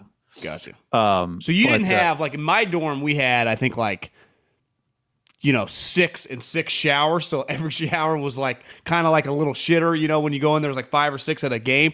Everyone's shower you can see everyone's feet next to you. It's just. I- guess you just become normalized to it. Like you just walk in, there's like seven guys with towels shaving. It's just like, but after a while, it's just part of the deal. And then you look Absolutely. back, like, how did I do this? It's like a Couldn't camp that enough. lasts for a year. Anyway, Where, where'd you guys play hoops? Rec Uh, Center or like the little the other rec. gym that we used to play? Now that the the older the uh, North Gym is where we would play. That's where the intramural league. That's When where I- the when crazy I got ballers, there That's where the in the crazy new- ballers won their championship. Because when I got there, the rec center was relatively new. Huh? It was pretty sweet. Yeah, big. it wasn't there. I think my freshman year, the new rec center. Yeah, the new rec center wasn't bad. But you played in the North Gym. Oh, we played. You we played. yeah, in the North Gym. North Gym's like just shitty old gym that feels Yeah. good to play pickup hoops in. we actually had we, to get us back to football. We had one of our neighbors. Her name was Turk. We I don't know what her real name is. We called her Turk. She would uh, carry a big boombox everywhere. So we actually kind of had the Niners assistant strength coach for our intramural basketball warmups. She would walk out with the boombox while uh, we did warmups. You start. Uh, I did not. No, but we won You the championship. I came off the bench. yep. Good anyway, um, So Jimmy Garoppolo, John spoke to the media today. The Niners practiced with Garoppolo's throwing thumb and now a sprained throwing shoulder. By the time the media was asked to leave practice, no one had thrown yet, so we don't know how he threw. But we do know that it's a problem for him. He said as much. Asked which one hurts more on Tuesday, he said yes. So, is there any part of you that wonders wonders if Jimmy Garoppolo will be the starting quarterback against the Packers on Saturday night? Uh, no, I mean, I just I'm at the point now where I expect him to play, but I mean, he's clearly banged up. And when he gave the description how he hurt his shoulder is because he didn't want to hurt his thumb, right? He's going down, and I've never broken a hand or had a cast, but you know, people with splints or whatever, when they're going down on it, they have to roll. He kind of did that the way he described it, and he went down. Obviously, you have less of a length to fall if you put your hand down. Well, he put his elbow down because he didn't want to fall on his throwing hand. Then it jams his elbow, and it jams back up to his shoulder. Now he claimed especially Kyle was pretty adamant that he's like, you have to ask Jimmy about the shoulder making his throws look shitty. But I just basically saying like, ah, it's just Jimmy sh- throw some shitty passes. and his velocity to me, even back to when he threw, the only one I give him a little bit of a pass on is the Tennessee pick because the angle it gave in slow motion coming out of his hand looked really funny. Like his picks are spirals.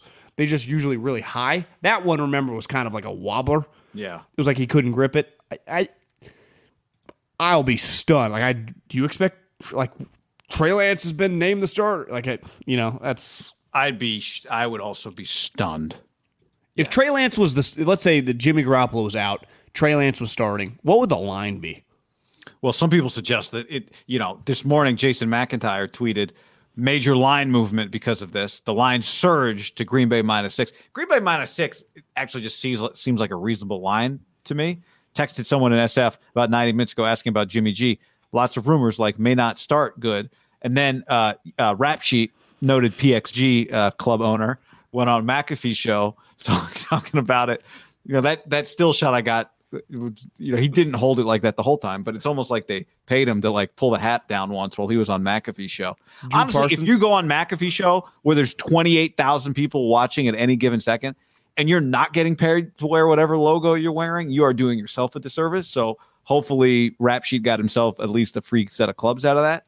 Um, so uh, you know, I, I, if if you told me right now Trey Lance is the starting quarterback in this game, I'd say the line is 12. I don't think I see. I don't know. You were going to go double figures. Do you think they could win with Trey Lance starting quarterback? I the road in wouldn't. Lambeau? Yeah. Do I think they could? Yes, I do think they could. I do in think a they playoff could. game, is third I- start in his career on the I- road in Lambeau. I think they could. Yeah. I'm not saying I would. I don't. I'm not saying the odds are good, but I think they could. Yes. I saw some. You know, I follow. I have that much faith in Kyle's run game. I saw a couple people with the Packers. They're like, you know, bloggers for the Packers, people that cover the Packers. Like, I think the Niners' best chance to win this before it even got out that Jimmy was injured would be like them starting Trey Lance. Like, guys, did you guys watch? I know you didn't. The Texans game. Like, let's let's not act like this guy's just, you know, Patrick Mahomes year two right now. This it could be it could be overwhelming. This guy has made two NFL starts. They have been rocky. Uh, listen, I, I am not some huge Jimmy defender, but I do. I am on board now with Kyle, understanding he makes you feel good going into a game that he can play NFL playoff games. It would. It, the Texans game was hard for Trey Lance. This game would be very difficult. you know, we had the discussion on the last podcast about um like how many good plays does one bad play cancel? You know, is it like three good throws with one bad interception? A bad interception is worth a lot. If we go back, if we did a cut up of the year of Niners on third down, there would be so many third and tens, third and elevens, third and eights that Garoppolo hit. Like there's a lot of those. If you go back and watch the high, like go, thirty yards. He they had a lot of like slants that go big. but I'm just talking about crunch time, oh, big yeah. moment, third and 11s. Go back and watch the last Packer Niner playoff game. Kaepernick hits a couple huge third and longs in that game. So ultimately, that is what is required of you in these games. Like there's going to be some game where everybody standing at home can barely hold their bowels, and you got to step up and make a big play. Didn't Whitner mention that? Like, go back and watch. Kaepernick carried us in. And it wasn't just. I mean, it was some huge runs, but he had some big throws. He had some huge runs. Maybe people are saying that. I forget that game to be honest with you. I might need to go back and watch that. I mean, if you watch him run, the way he can turn the corner and accelerate, even at the sideline, the field looked like absolute ass. By the way, Yeah.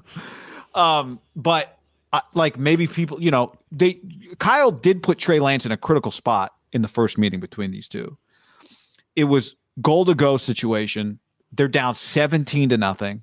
The half is about to end. Garoppolo's about to get sacked, and I'll whisper, kind of grounds a pass that could have been flagged for as he's like in the grass because they had no timeouts.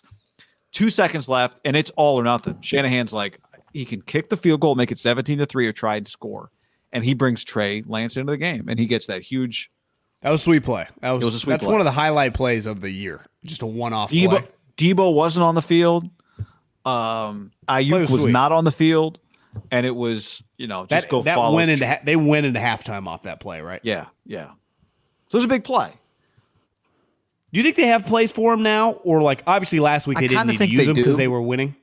I kind of think they do, but I also Garoppolo. Yeah, I Jimmy in the Reds. I mean, you. I don't know. I, I think you're okay with Jimmy in the red zone. I'm gonna miss Niners are Jimmy the G. number one. I said it last week, and you saw it. They put it on TV. Not me saying it. The Niners number one red zone touchdown team in the league by percentage. So, you know, it's it's it's it's weird because it's not really a weakness of your team. No, they have so many weapons and they run the ball so well. Jimmy has Right, more I mean- rushing touchdowns than Trey Sermon. Well, Jimmy is a fantastic short yardage sneaker, except when he needs to let his offensive tackle get set. Now you could argue, and you know, did we need to shift him? Probably not, but Would have gone down as one of the all time. If the Cowboys won that game, that specific play, I think might get be worse than the interception. okay. Let's say they win the game. Who are who's your number one culprit on that? Is it just Jimmy? You got to know you're a veteran quarterback.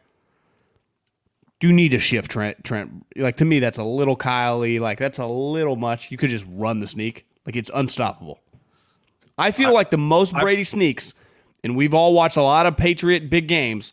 There ain't no shifting or anything. It's like fucking mano a mano. I'm sneaking. Yeah, yeah. And same with Jimmy. Like they just do the sneak. He's great at the sneak. really a lot of credit. How do you like quarterbacks? You know, you can't hit the quarterback, but clearly Brady over the years got was great at sneaks from the beginning. But they're kind of hard to practice because you don't want to put the quarterback in too much of a. We'll have to break down with a coach how they practice sneaks. it feels like there is a skill at like the probably uh, a 10% of a second where you hesitate, you let them get a little push, and then you go. Because you don't go right away. You got to let them kind of take their initial explosion, and then you pick a lane, and then you go. Feels like Jimmy goes a little higher than Tom. I guess Jimmy can go low sometimes. But Jimmy went high in the in the one that got flagged, didn't he? He kind of went. He was like over on the- Max back, kind of right. yeah, I'd have to I was, I was like, but- actually a little close for my liking. It wasn't. He didn't just pick up a yard. He picked up like a half yard on that play, didn't he? Because he was high and they kind Uh, of. I thought he got enough. No, he, he got enough, but I'm just saying it wasn't I mean, like. he only needed. yeah, but sometimes I would say Jimmy Sneaks gained like a yard and a half. This was not one of those. You know, the other thing that happened in the first Packer game was the use check sneak worked. Which one? Oh, the where he got in. Wh- which game did that fail in? Was that the? It was a home game against. Somebody in the chat might remember. Might have been the Colts. I want to say I want to say it was Indianapolis too. It was uh, it was bad. And then no one. I could text them and ask them what happened, but clearly, you know, no one really took like they didn't put it on one person or the other. It might have been like, wasn't he supposed to run the, Cardinal option? game? Wasn't he supposed to run the option or something? And he just I went. But it worked in the first. It, it- that was one of the other things that happened in that game. Um, you know, I heard I was uh you texted me today because you were at the gym and you heard some guy listening to Papa and Lund. I was like, ah, I wonder what Papa and Lund are up to. no, I was on a, just a, wa- a nature walk. Oh, nature walk. And Guy's nothing- walking his dog, and I am like, "Is that Greg?" And then the guy Dude, just keeps walking. It happened to me yesterday. I was on a walk. A guy walks by with both dogs, and he's like probably you know mid fifties, and he's just got his phone in his hand, just full blast, listening. You know, protecting his eardrums or something. What was he listening? I don't even know. Um, but so I was like, oh yeah, let's see what. so Beater, Chris Biederman was on from the Sacramento Bee, and he made the point. This was an interesting theory. He's like, maybe the cold helps Jimmy; it numbs the pain. I was like, ah, I had not thought about that. Maybe it You numbs the the- pain. The one thing about Jimmy, and he talked about it today, like, I'm born and raised in this shit. Like he is. You know, Yeah, we talk a lot about Derek. Like the last thing I worry about Jimmy is the cold. Born and raised in Chicago, played in Chicago, and then played in New England. Like to me, he's not a California guy. He's just probably dated a lot of our women since he's been here, but he is a cold weather guy. Like to me, Tom became one by going to Michigan and then New England. Jimmy was born and raised in it. Yeah. Like you, you and I, you, you, I mean, I- I think the older you get, it's probably hard to. Most people they all avoid it like the plague if you've never been around it. Some when you meet people from there, like, will it will not shock me at all if Jimmy's resi- has a residence as he gets like in his forties. Like you were reading about, what's Jimmy Garoppolo doing now? Like has a pad in Chicago. Like they like the cold. Now he'd probably have a sweet pad, pad in like Jupiter, Florida. He's got so much money, but I'm just saying, like, cold people like they feel comfortable in that. I don't, but you know that's why I always respect the Rodgers and the Brady's who go there, and then they kind of become one with the weather. I mean, how about Josh Allen going to Wyoming and then to Buffalo? Like that's not where he grew up. Feels very natural in it too. Wouldn't you say Fireball is pretty hot? Yes, fire is in the name. yeah, you're right. And now I, I think maybe once you have a skill set, you can find like this is a big point. This is a separating factor for me. I can play well in this. It's harder for other guys. Yeah, Probably helps, right? yeah, yep. I I think um Like the Euros playing in the wind and golf, they feel comfortable in it. well, and that's where you know. If you told me it was windy and Jimmy's arm was a little less than 100%, that'd probably be a little more concerning than cold and arm less than 100%. Although, again, I, Jimmy's arm, you know, it's funny. Like when you see him throw over the middle, like there's plenty of arm there. Um, and then sometimes you watch a deep ball or a throw to the sideline and it doesn't feel like there's quite as much arm. But It's just not, I, you know, sometimes it's just a scattering report. Arm strength's not an issue. You would just say he's just not a good deep ball thrower. Not necessarily because he can't make it. I maybe he's just not comfortable doing it.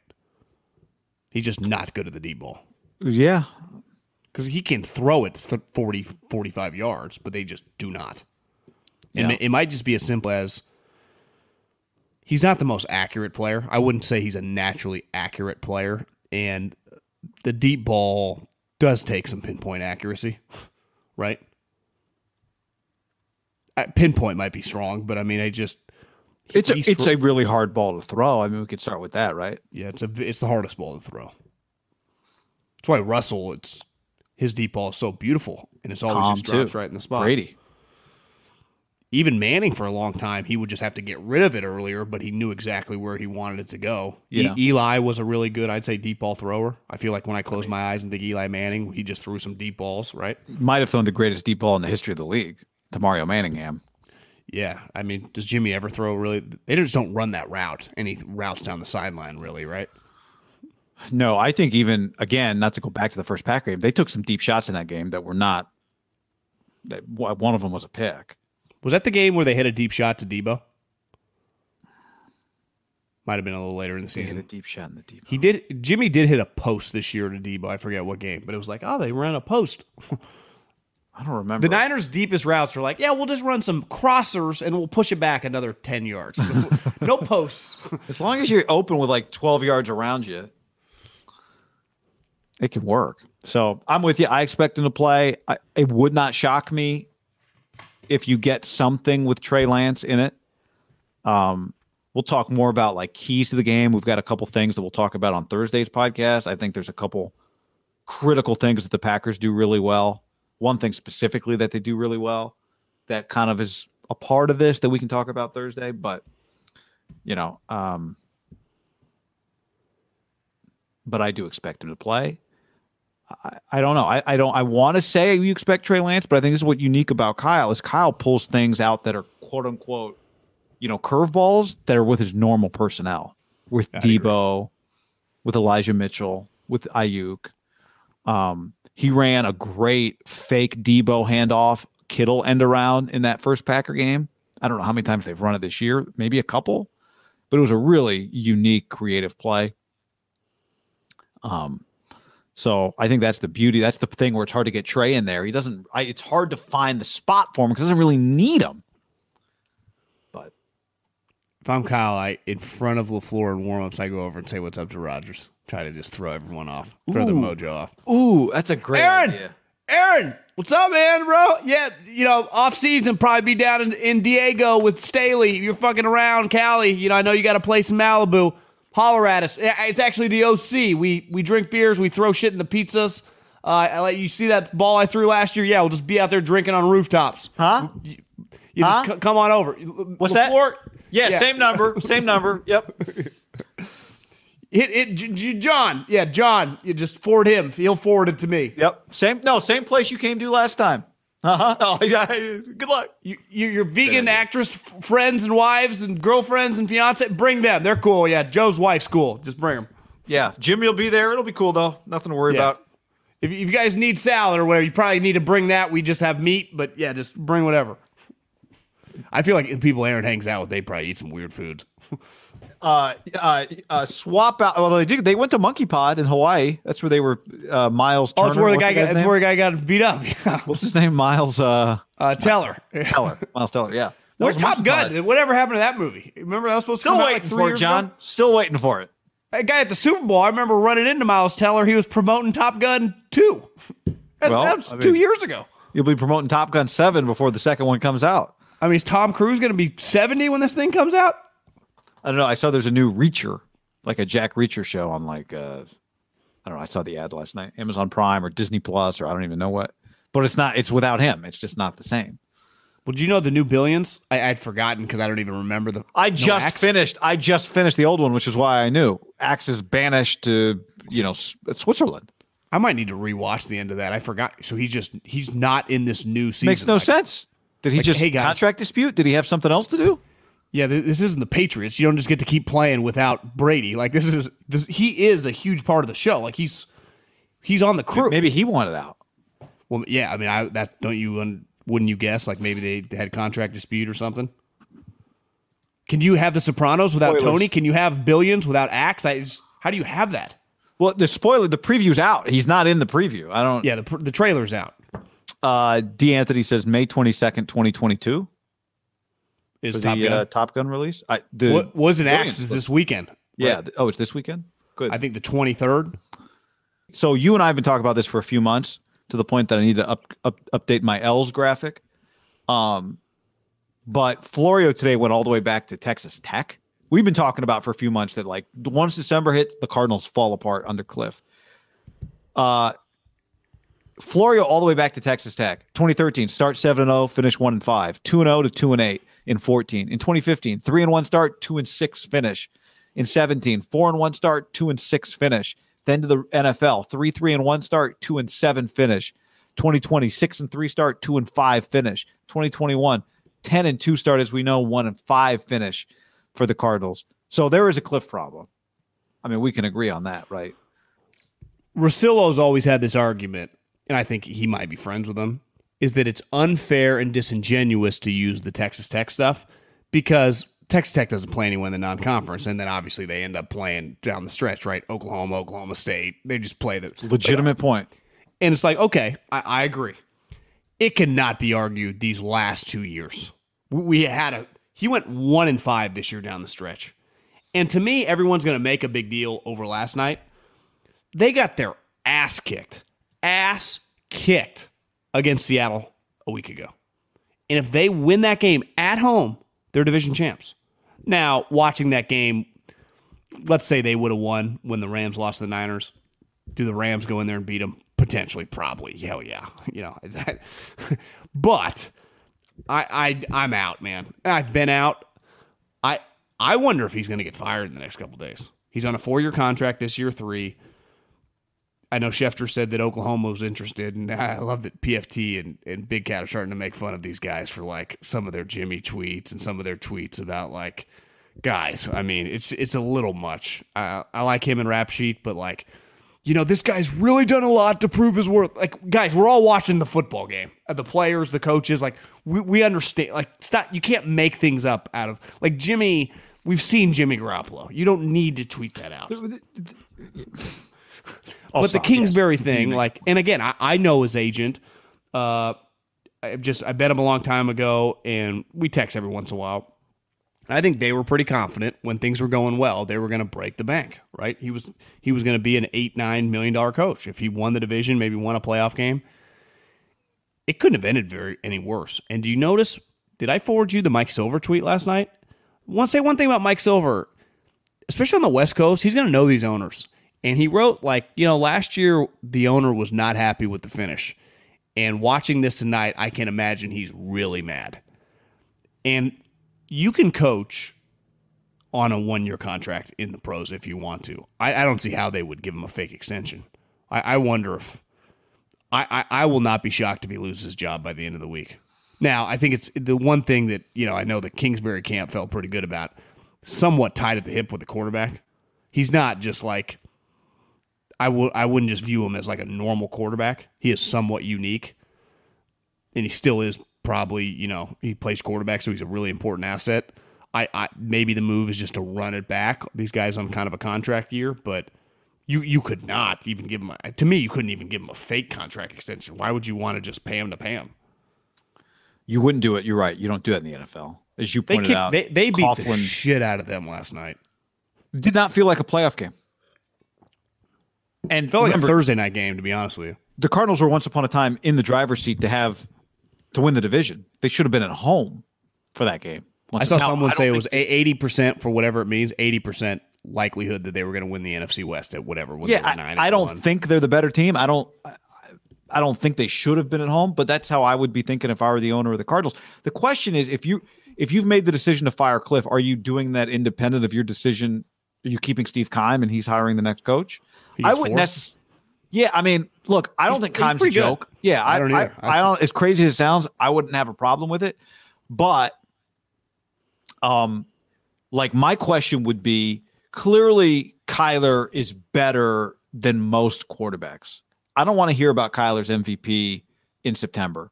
The reason to not bring Kliff back would be sooner than later, you're going to have to make a decision about whether or not Kyler Murray's a $40 million quarterback.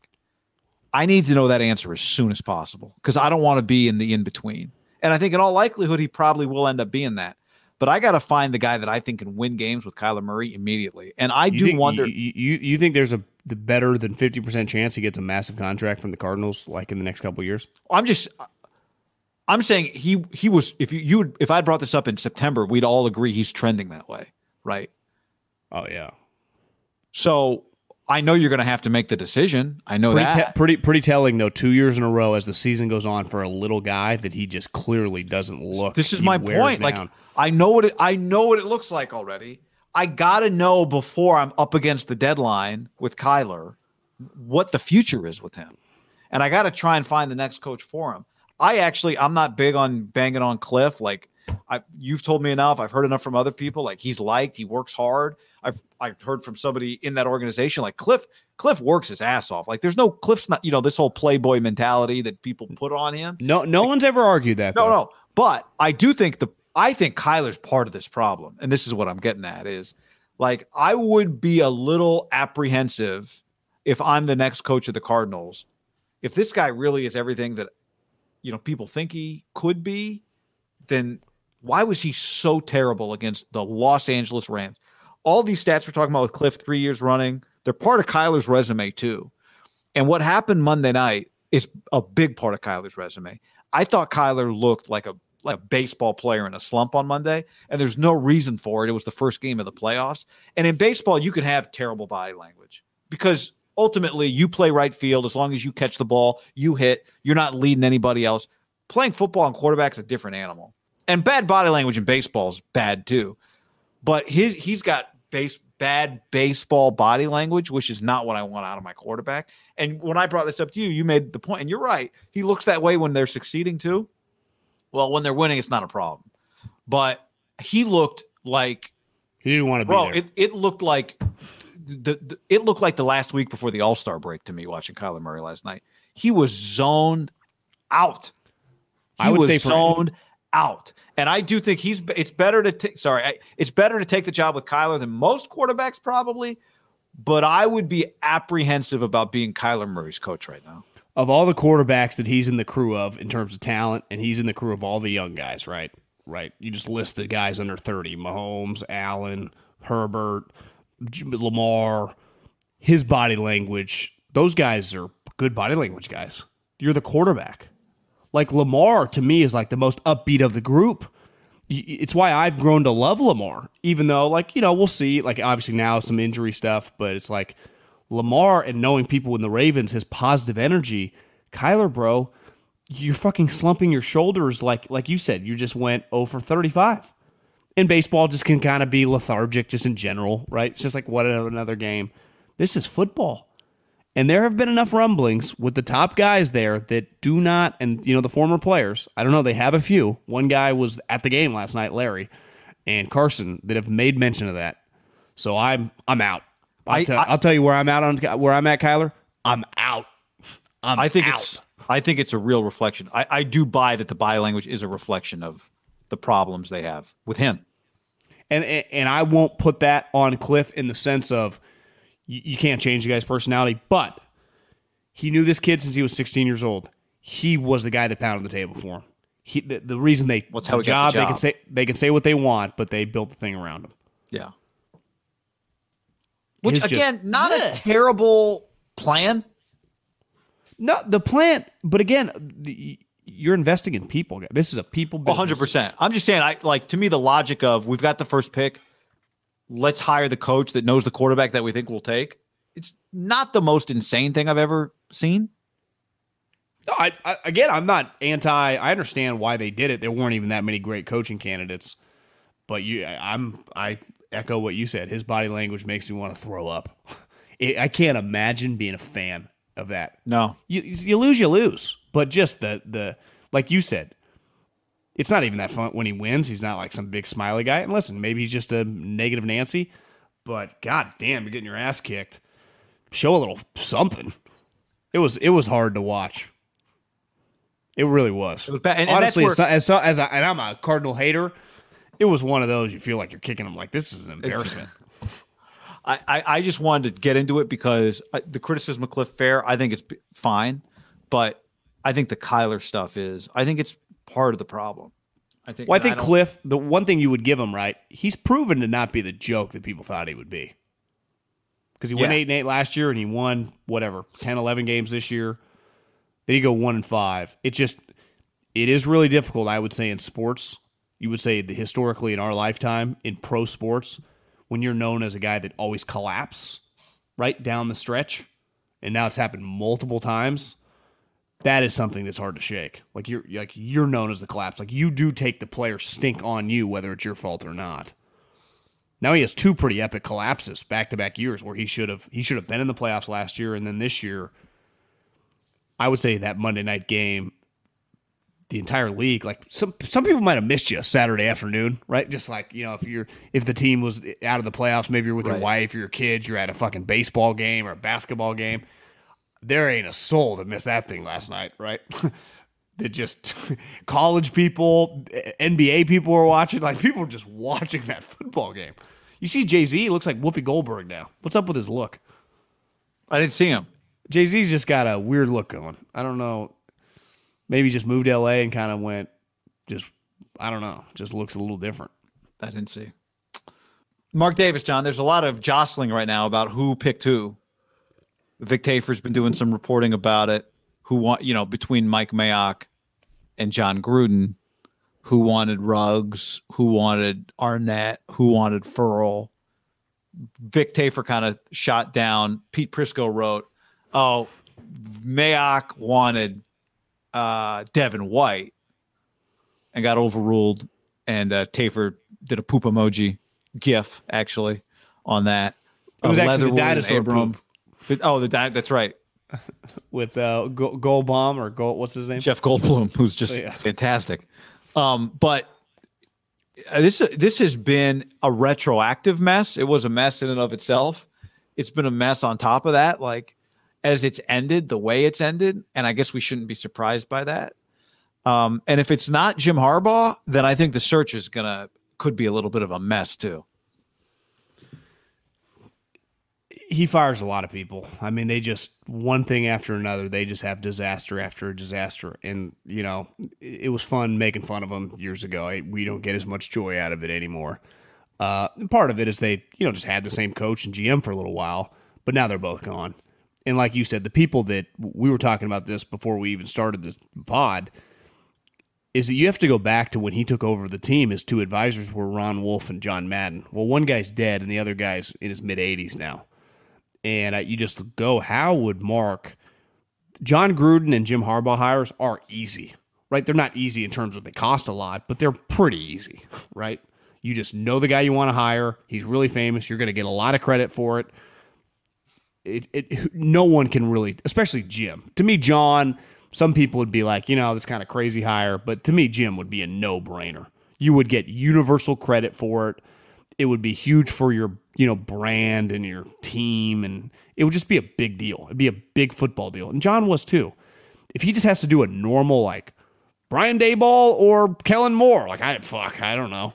Really what he would have the only way he could do that he'd have to hire a gm first and the gm would make the hire. That's and that's what that happened but who's Dennis conducting Allen. that interview? I guess mark.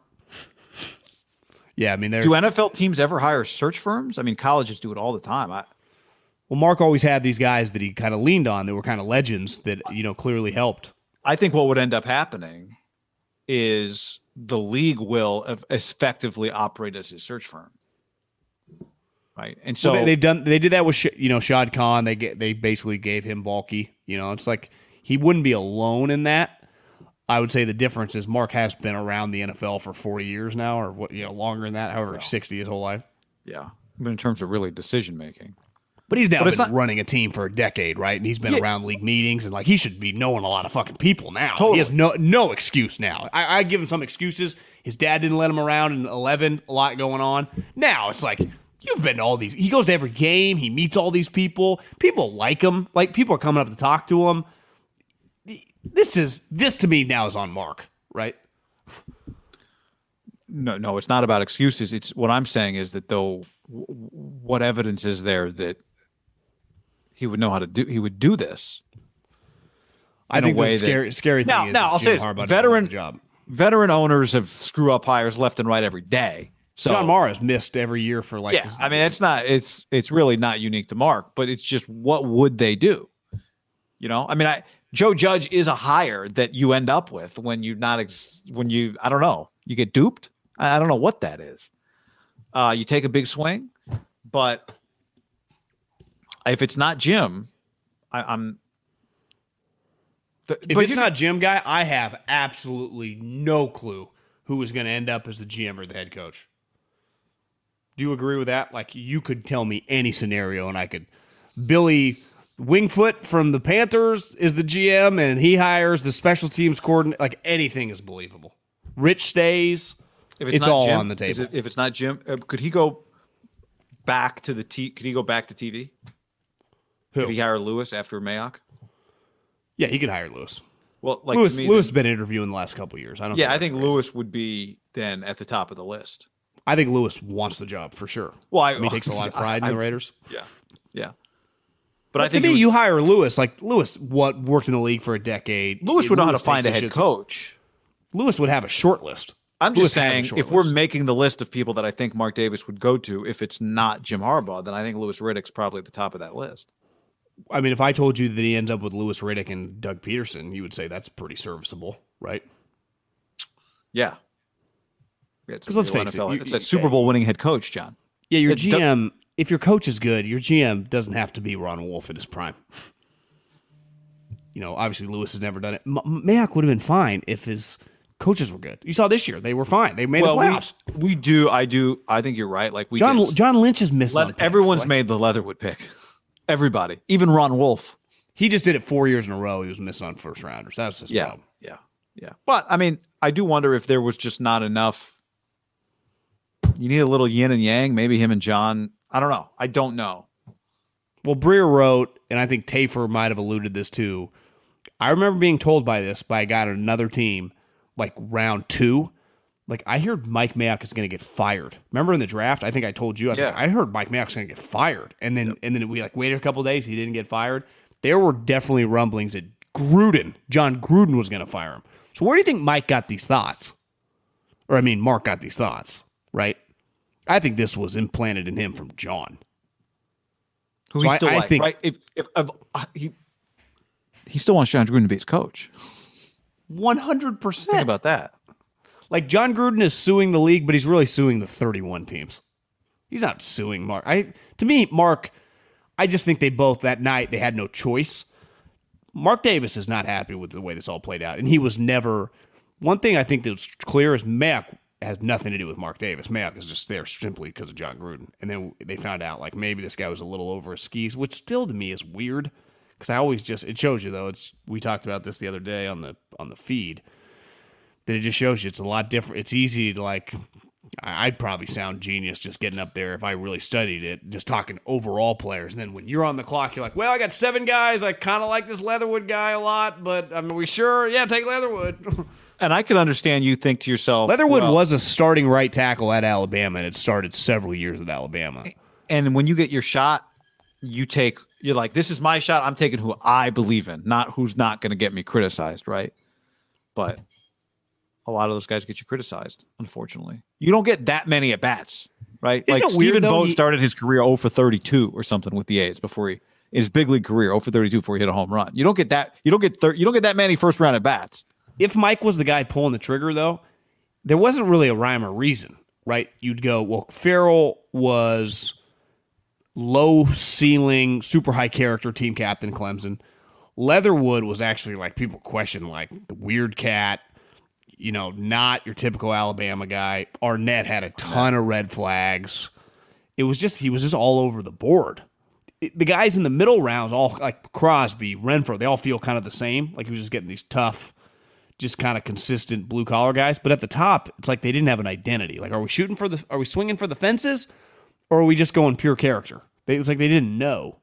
Ken on the stream says, "Look at Gruden's bad drafts in Tampa. Once Dungy's All-Pro defensive stud aged out, very similar. Run back in the first, flame out receiver, bad trenches QBs.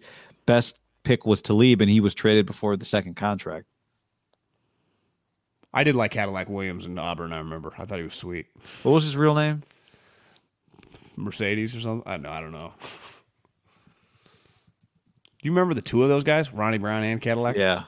Oh, Carnell. Uh, that's not what I would have guessed.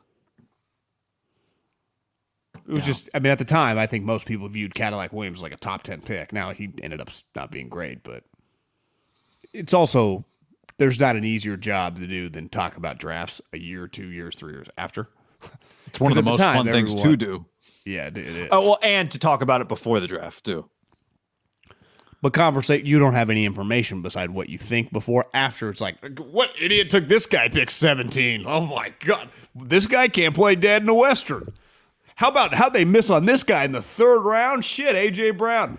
Clearly, every team, like for example, AJ Brown, were like, you know, there were some red flags, or the guy wouldn't have lasted to the end of the second round. Right.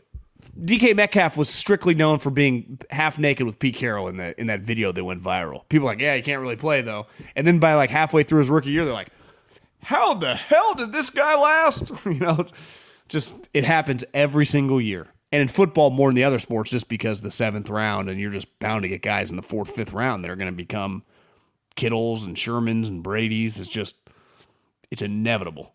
I hope DK can bounce back from his 75 reception, 12 touchdown down year, John. did I think get three touchdowns week 17, but still had nine through 16. So Yeah. I, I mean, Peop- they people are acting like he was a scrub. Seahawks offseason. Have, have has Pete Pete met with the owner yet? Have we not heard what happened? That was that was Yeah, I think we're. I. I think they're We're good. They're, the whole Good. band's getting back together. You Just see, uh, nothing, a whole lot of nothing. Kenny Norton got fired. You see that? Well, okay. Ed You're right. Remember Harbaugh's old like DB Yeah, coach that was Fangio? I saw that the Patri or no, Pete Carroll fired Ken Norton yesterday. Requested the Denver Broncos, who fired Fangio. I love that when the coaches, the head coach is fired, but all the assistants are under contract. So it's like I just, what do I come into the office and do every day? I get requested to go interview with Seattle. Like I have to ask for a request. My my boss just got fired. The, the semantics of the league of just are kind of ridiculous in some of these situations, aren't they? Uh, yes. Well, I mean, the fact that you are doing the fact that DeMeco Ryans is interviewing on Wednesday with the Vikings is pretty wild. It's nuts. Can he interview Sunday? It's pretty. It's it's. uh how about did we, we did we talk about the Mayock story? That they thought other people in the building saw him leaving the building and just thought he was leaving for the day, didn't know he was fired. They're just doing their tasks, you know. I did. I well, I immediately go. I saw Breer tweets it, so I'm like, oh, I gotta check out the 75 comments here. A lot of people are like, "Don't you guys know the rules of human resources? You're not allowed to talk to people when you get removed from a building." I'm like, well, I can relate. That is true, right? You're not allowed to be like, "Hey guys, I've been relieved of my duties." Now, if they see you with the HR lady, maybe they would know something was going on. But if his office is in a place where they didn't see him get fired, if I was going to defend the Raiders, is it that inconceivable that that situation takes place? Like you have to leave the building. Remember, Chip once upon a time got walked out of the building. Yeah, they don't want you grabbing your laptop or whatever. It's still weird. There are just though. there are just like rules protocols. I know, for whatever. but it's still kind of weird. Should should Mark Davis send out an email immediately, like, "Hey guys, your your Mike Mayock has been fired. I'll, I'll update you more in the next couple days." You put before he interviews GMs. Is that the right thing to do? Well, they Yes. didn't interview GMs; they just sent out the faxes. Feelers, sorry, right? feelers. Requests. What do you think Mike was like when uh you know someone in his office forwarded him like, "Hey bro, uh we still work here? I see uh he's he's reaching out to some people." Long lunch. He's like, Uh, "Hey man, it's, it's still free lunch. I, I'd go grab some pi- slices of pizza on your way out." Nate on the stream. How fans you have the number one defense about to get de- de- replaced by another defensive coach? LOL. It's funny. And kind of true. All right. Um, did we miss anything? Did I forget anything? It's been a, I mean, we did a couple hour pod already. Yeah. Midweek, no big deal. Oh, this evening stream was kind of nice. People are, you know, at People are home. hanging. Yeah. All right. Thanks for hanging, everybody. We'll be back. Uh, we're gonna do a live stream Wednesday, YouTube only. Strike Yeah, while the I mean, iron's hot. yeah, it's just let's keep it rock and rolling. Stay tuned to these channels to find out when we're coming back. Uh, and again, if you're watching the YouTube, hit that like button while you're here on your way out the door. Subscribe so you get the alerts. We appreciate that a lot. Let everybody. Save big on brunch for mom, all in the Kroger app. Get 16 ounce packs of flavorful Angus 90% lean ground sirloin for $4.99 each with a digital coupon. Then buy two get two free on 12 packs of delicious Coca Cola, Pepsi, or 7UP, all with your card. Shop these deals at your local Kroger today or tap the screen now to download the Kroger app to save big today. Kroger, fresh for everyone. Prices and product availability subject to change. Restrictions apply. See site for details.